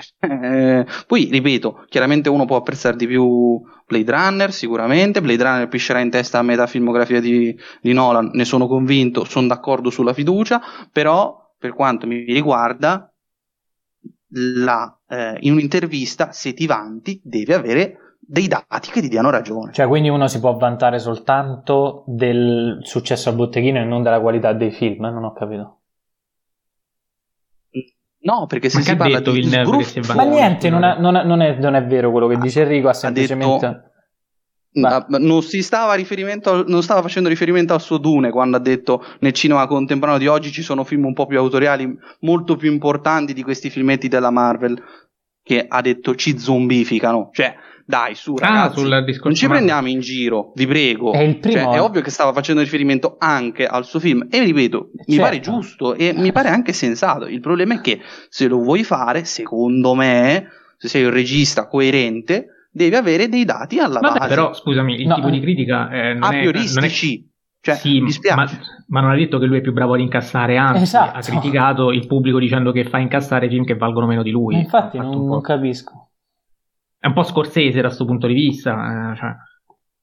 Sì, ma infatti anche Scorsese lo condanno. Cioè, ecco, eh, vabbè, abbiamo, eh, Scorsese veniva da Silence che era un flop. Quindi, non riapriamo la parentesi che se non sbaglio si trova nella puntata su...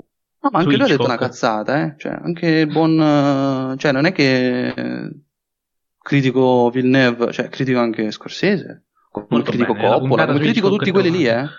Trovate... critico tutti quelli che hanno condannato la Marvel con flop alle spalle. Jacopo, tu ti prego, stai calmo, perché sennò la puntata che stava concludendo si diventa infinita.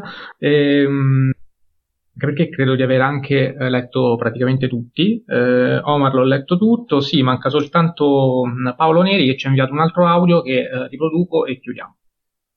Personalmente eh, vedo Nolan come quel regista perfetto, anzi quell'autore da consigliare a chi si vuole approcciare soprattutto all'inizio al cinema, perché comunque eh, innanzitutto ha una fruibilità tipica dei blockbuster ottima e una qualità abbastanza eh, buona del, del prodotto e poi c'è anche una componente di autorialità eh, abbastanza spiccate perché comunque i film di Nolan si riconoscono quasi sempre. Che è un, po', scusate, è un po' quello che eh, abbiamo detto fino a questo momento, quindi insomma mi sembra in scia con, con tutte le nostre considerazioni, giusto? Mm-hmm. Sì, sì. Perfetto. Allora, uh, se volete aggiungere qualcos'altro fatelo adesso o tacete per sempre, ci sentiamo la settimana prossima con... Mm-hmm. Mi aiuta? Eh, con uh, ospite speciale. Ospite speciale Isao Takada, quindi analizzeremo. No, non lui che è morto, ma. Eh beh, certo, cioè, ovviamente verrà il buon Andrea Fontana che eh, ringraziamo anticipatamente per averci dato la sua disponibilità. Eh, registreremo una puntata dedicata ad Isao Takada, che insomma eh, ha dato il suo enorme contributo insieme a eh, Miyazaki, Miyazaki eh, nella realizzazione di film per di animazione, ovviamente per lo studio Ghibli. parleremo in generale di lui, intervisteremo comunque anche un ospite illustre che come adesso il buon Jacopo ci ricorderà, eh, ha scritto anche al riguardo e, ci soffermeremo eh, principalmente sui, sui, film realizzati proprio per lo studio Ghibli. Eh, Jacopo, se vuoi aggiungere qualcosa. Ma Andrea Fontana è un grandissimo esperto in materia, eh, ha scritto più libri, li citeremo sicuramente in puntata, tra l'altro è uscito recentemente eh, il suo nuovo saggio eh, in collaborazione con eh, Enrico Azzano su Satoshi Kon che io consiglio e nulla, godetevi questa, cioè la prossima puntata perché se, ne, ne vedremo delle belle. Non abbiamo fatto la classifica finale, magari facciamo almeno un podio sui film di Nolan prima di chiudere. Ok. Uh, Enrico, comincia tu. Eh, terzo posto Dunkirk, secondo posto Memento, primo posto The Prestige. Che era un po' annunciata, visto quello che avevi detto giustamente all'inizio. Jacopo. La mia è identica. Allora io dico la mia, col terzo posto Dunkirk, al secondo The Prestige e al primo Interstellar per triggerarvi tutti, ma non sto scherzando, è quello che mi è piaciuto di più, anche nonostante tutti i rewatch, quindi assolutamente impopolare, ma contentissimo, orgoglioso, stremo difensore di questa classifica. Però sul The Prestige e Dunkirk penso che insomma poco da fare. Siamo tutti d'accordo. Va bene. E grazie per averci ascoltato fino a questo punto. Ringrazio e saluto il buon Jacopo Castiglione. Ciao Jacopo. Ciao a tutti e viva Fellini, Villeneuve, Fincher e tanti altri. Ah, non l'avevamo nominato Fincher, bravo. No, vabbè, però secondo me Nolan non è, cioè Fincher non è superiore a Nolan, ecco, questo ci tenevo a dirlo. Così, in conclusione. Eh, Enrico, grazie e ci sentiamo prossima settimana. Volevo giusto chiudere dicendo una cosa. Se vi siete sentiti in, chiamati in causa ogni volta che ho parlato di antinolaniani, vi chiedo scusa, ma dopo tutte le eh, puttanate eh, per usare anche un complimento che ho letto su questo regista mi sembra il minimo perché ho covato un rancore ma proprio davvero rancore in questi anni indescrivibile. Quindi eh, chiedo scusa se vi ho eh, gentilmente offesi ma davvero non ne potevo più. Giuro che dalla prossima non insulto più gli antinolani. Scusate se vi ho offesi ma siete dei cretini quindi le offendi due volte No, non è vero. Cioè, eh, perché non tutti gli antinolaniani scrivono le stesse identiche cose. Questo è Quando vero, hai fatto bene a dirlo. fino in fondo scrive delle puttanate cosmiche. Questo no, infatti anche Jacopo, comunque, pur essendo antinolaniano... Ma non sono antinolaniano. ok, ammettilo. non è vero. Ivanola. i suoi giocattoloni. Va bene ragazzi, vi saluto, vi ringrazio, ci sentiamo il prossimo lunedì.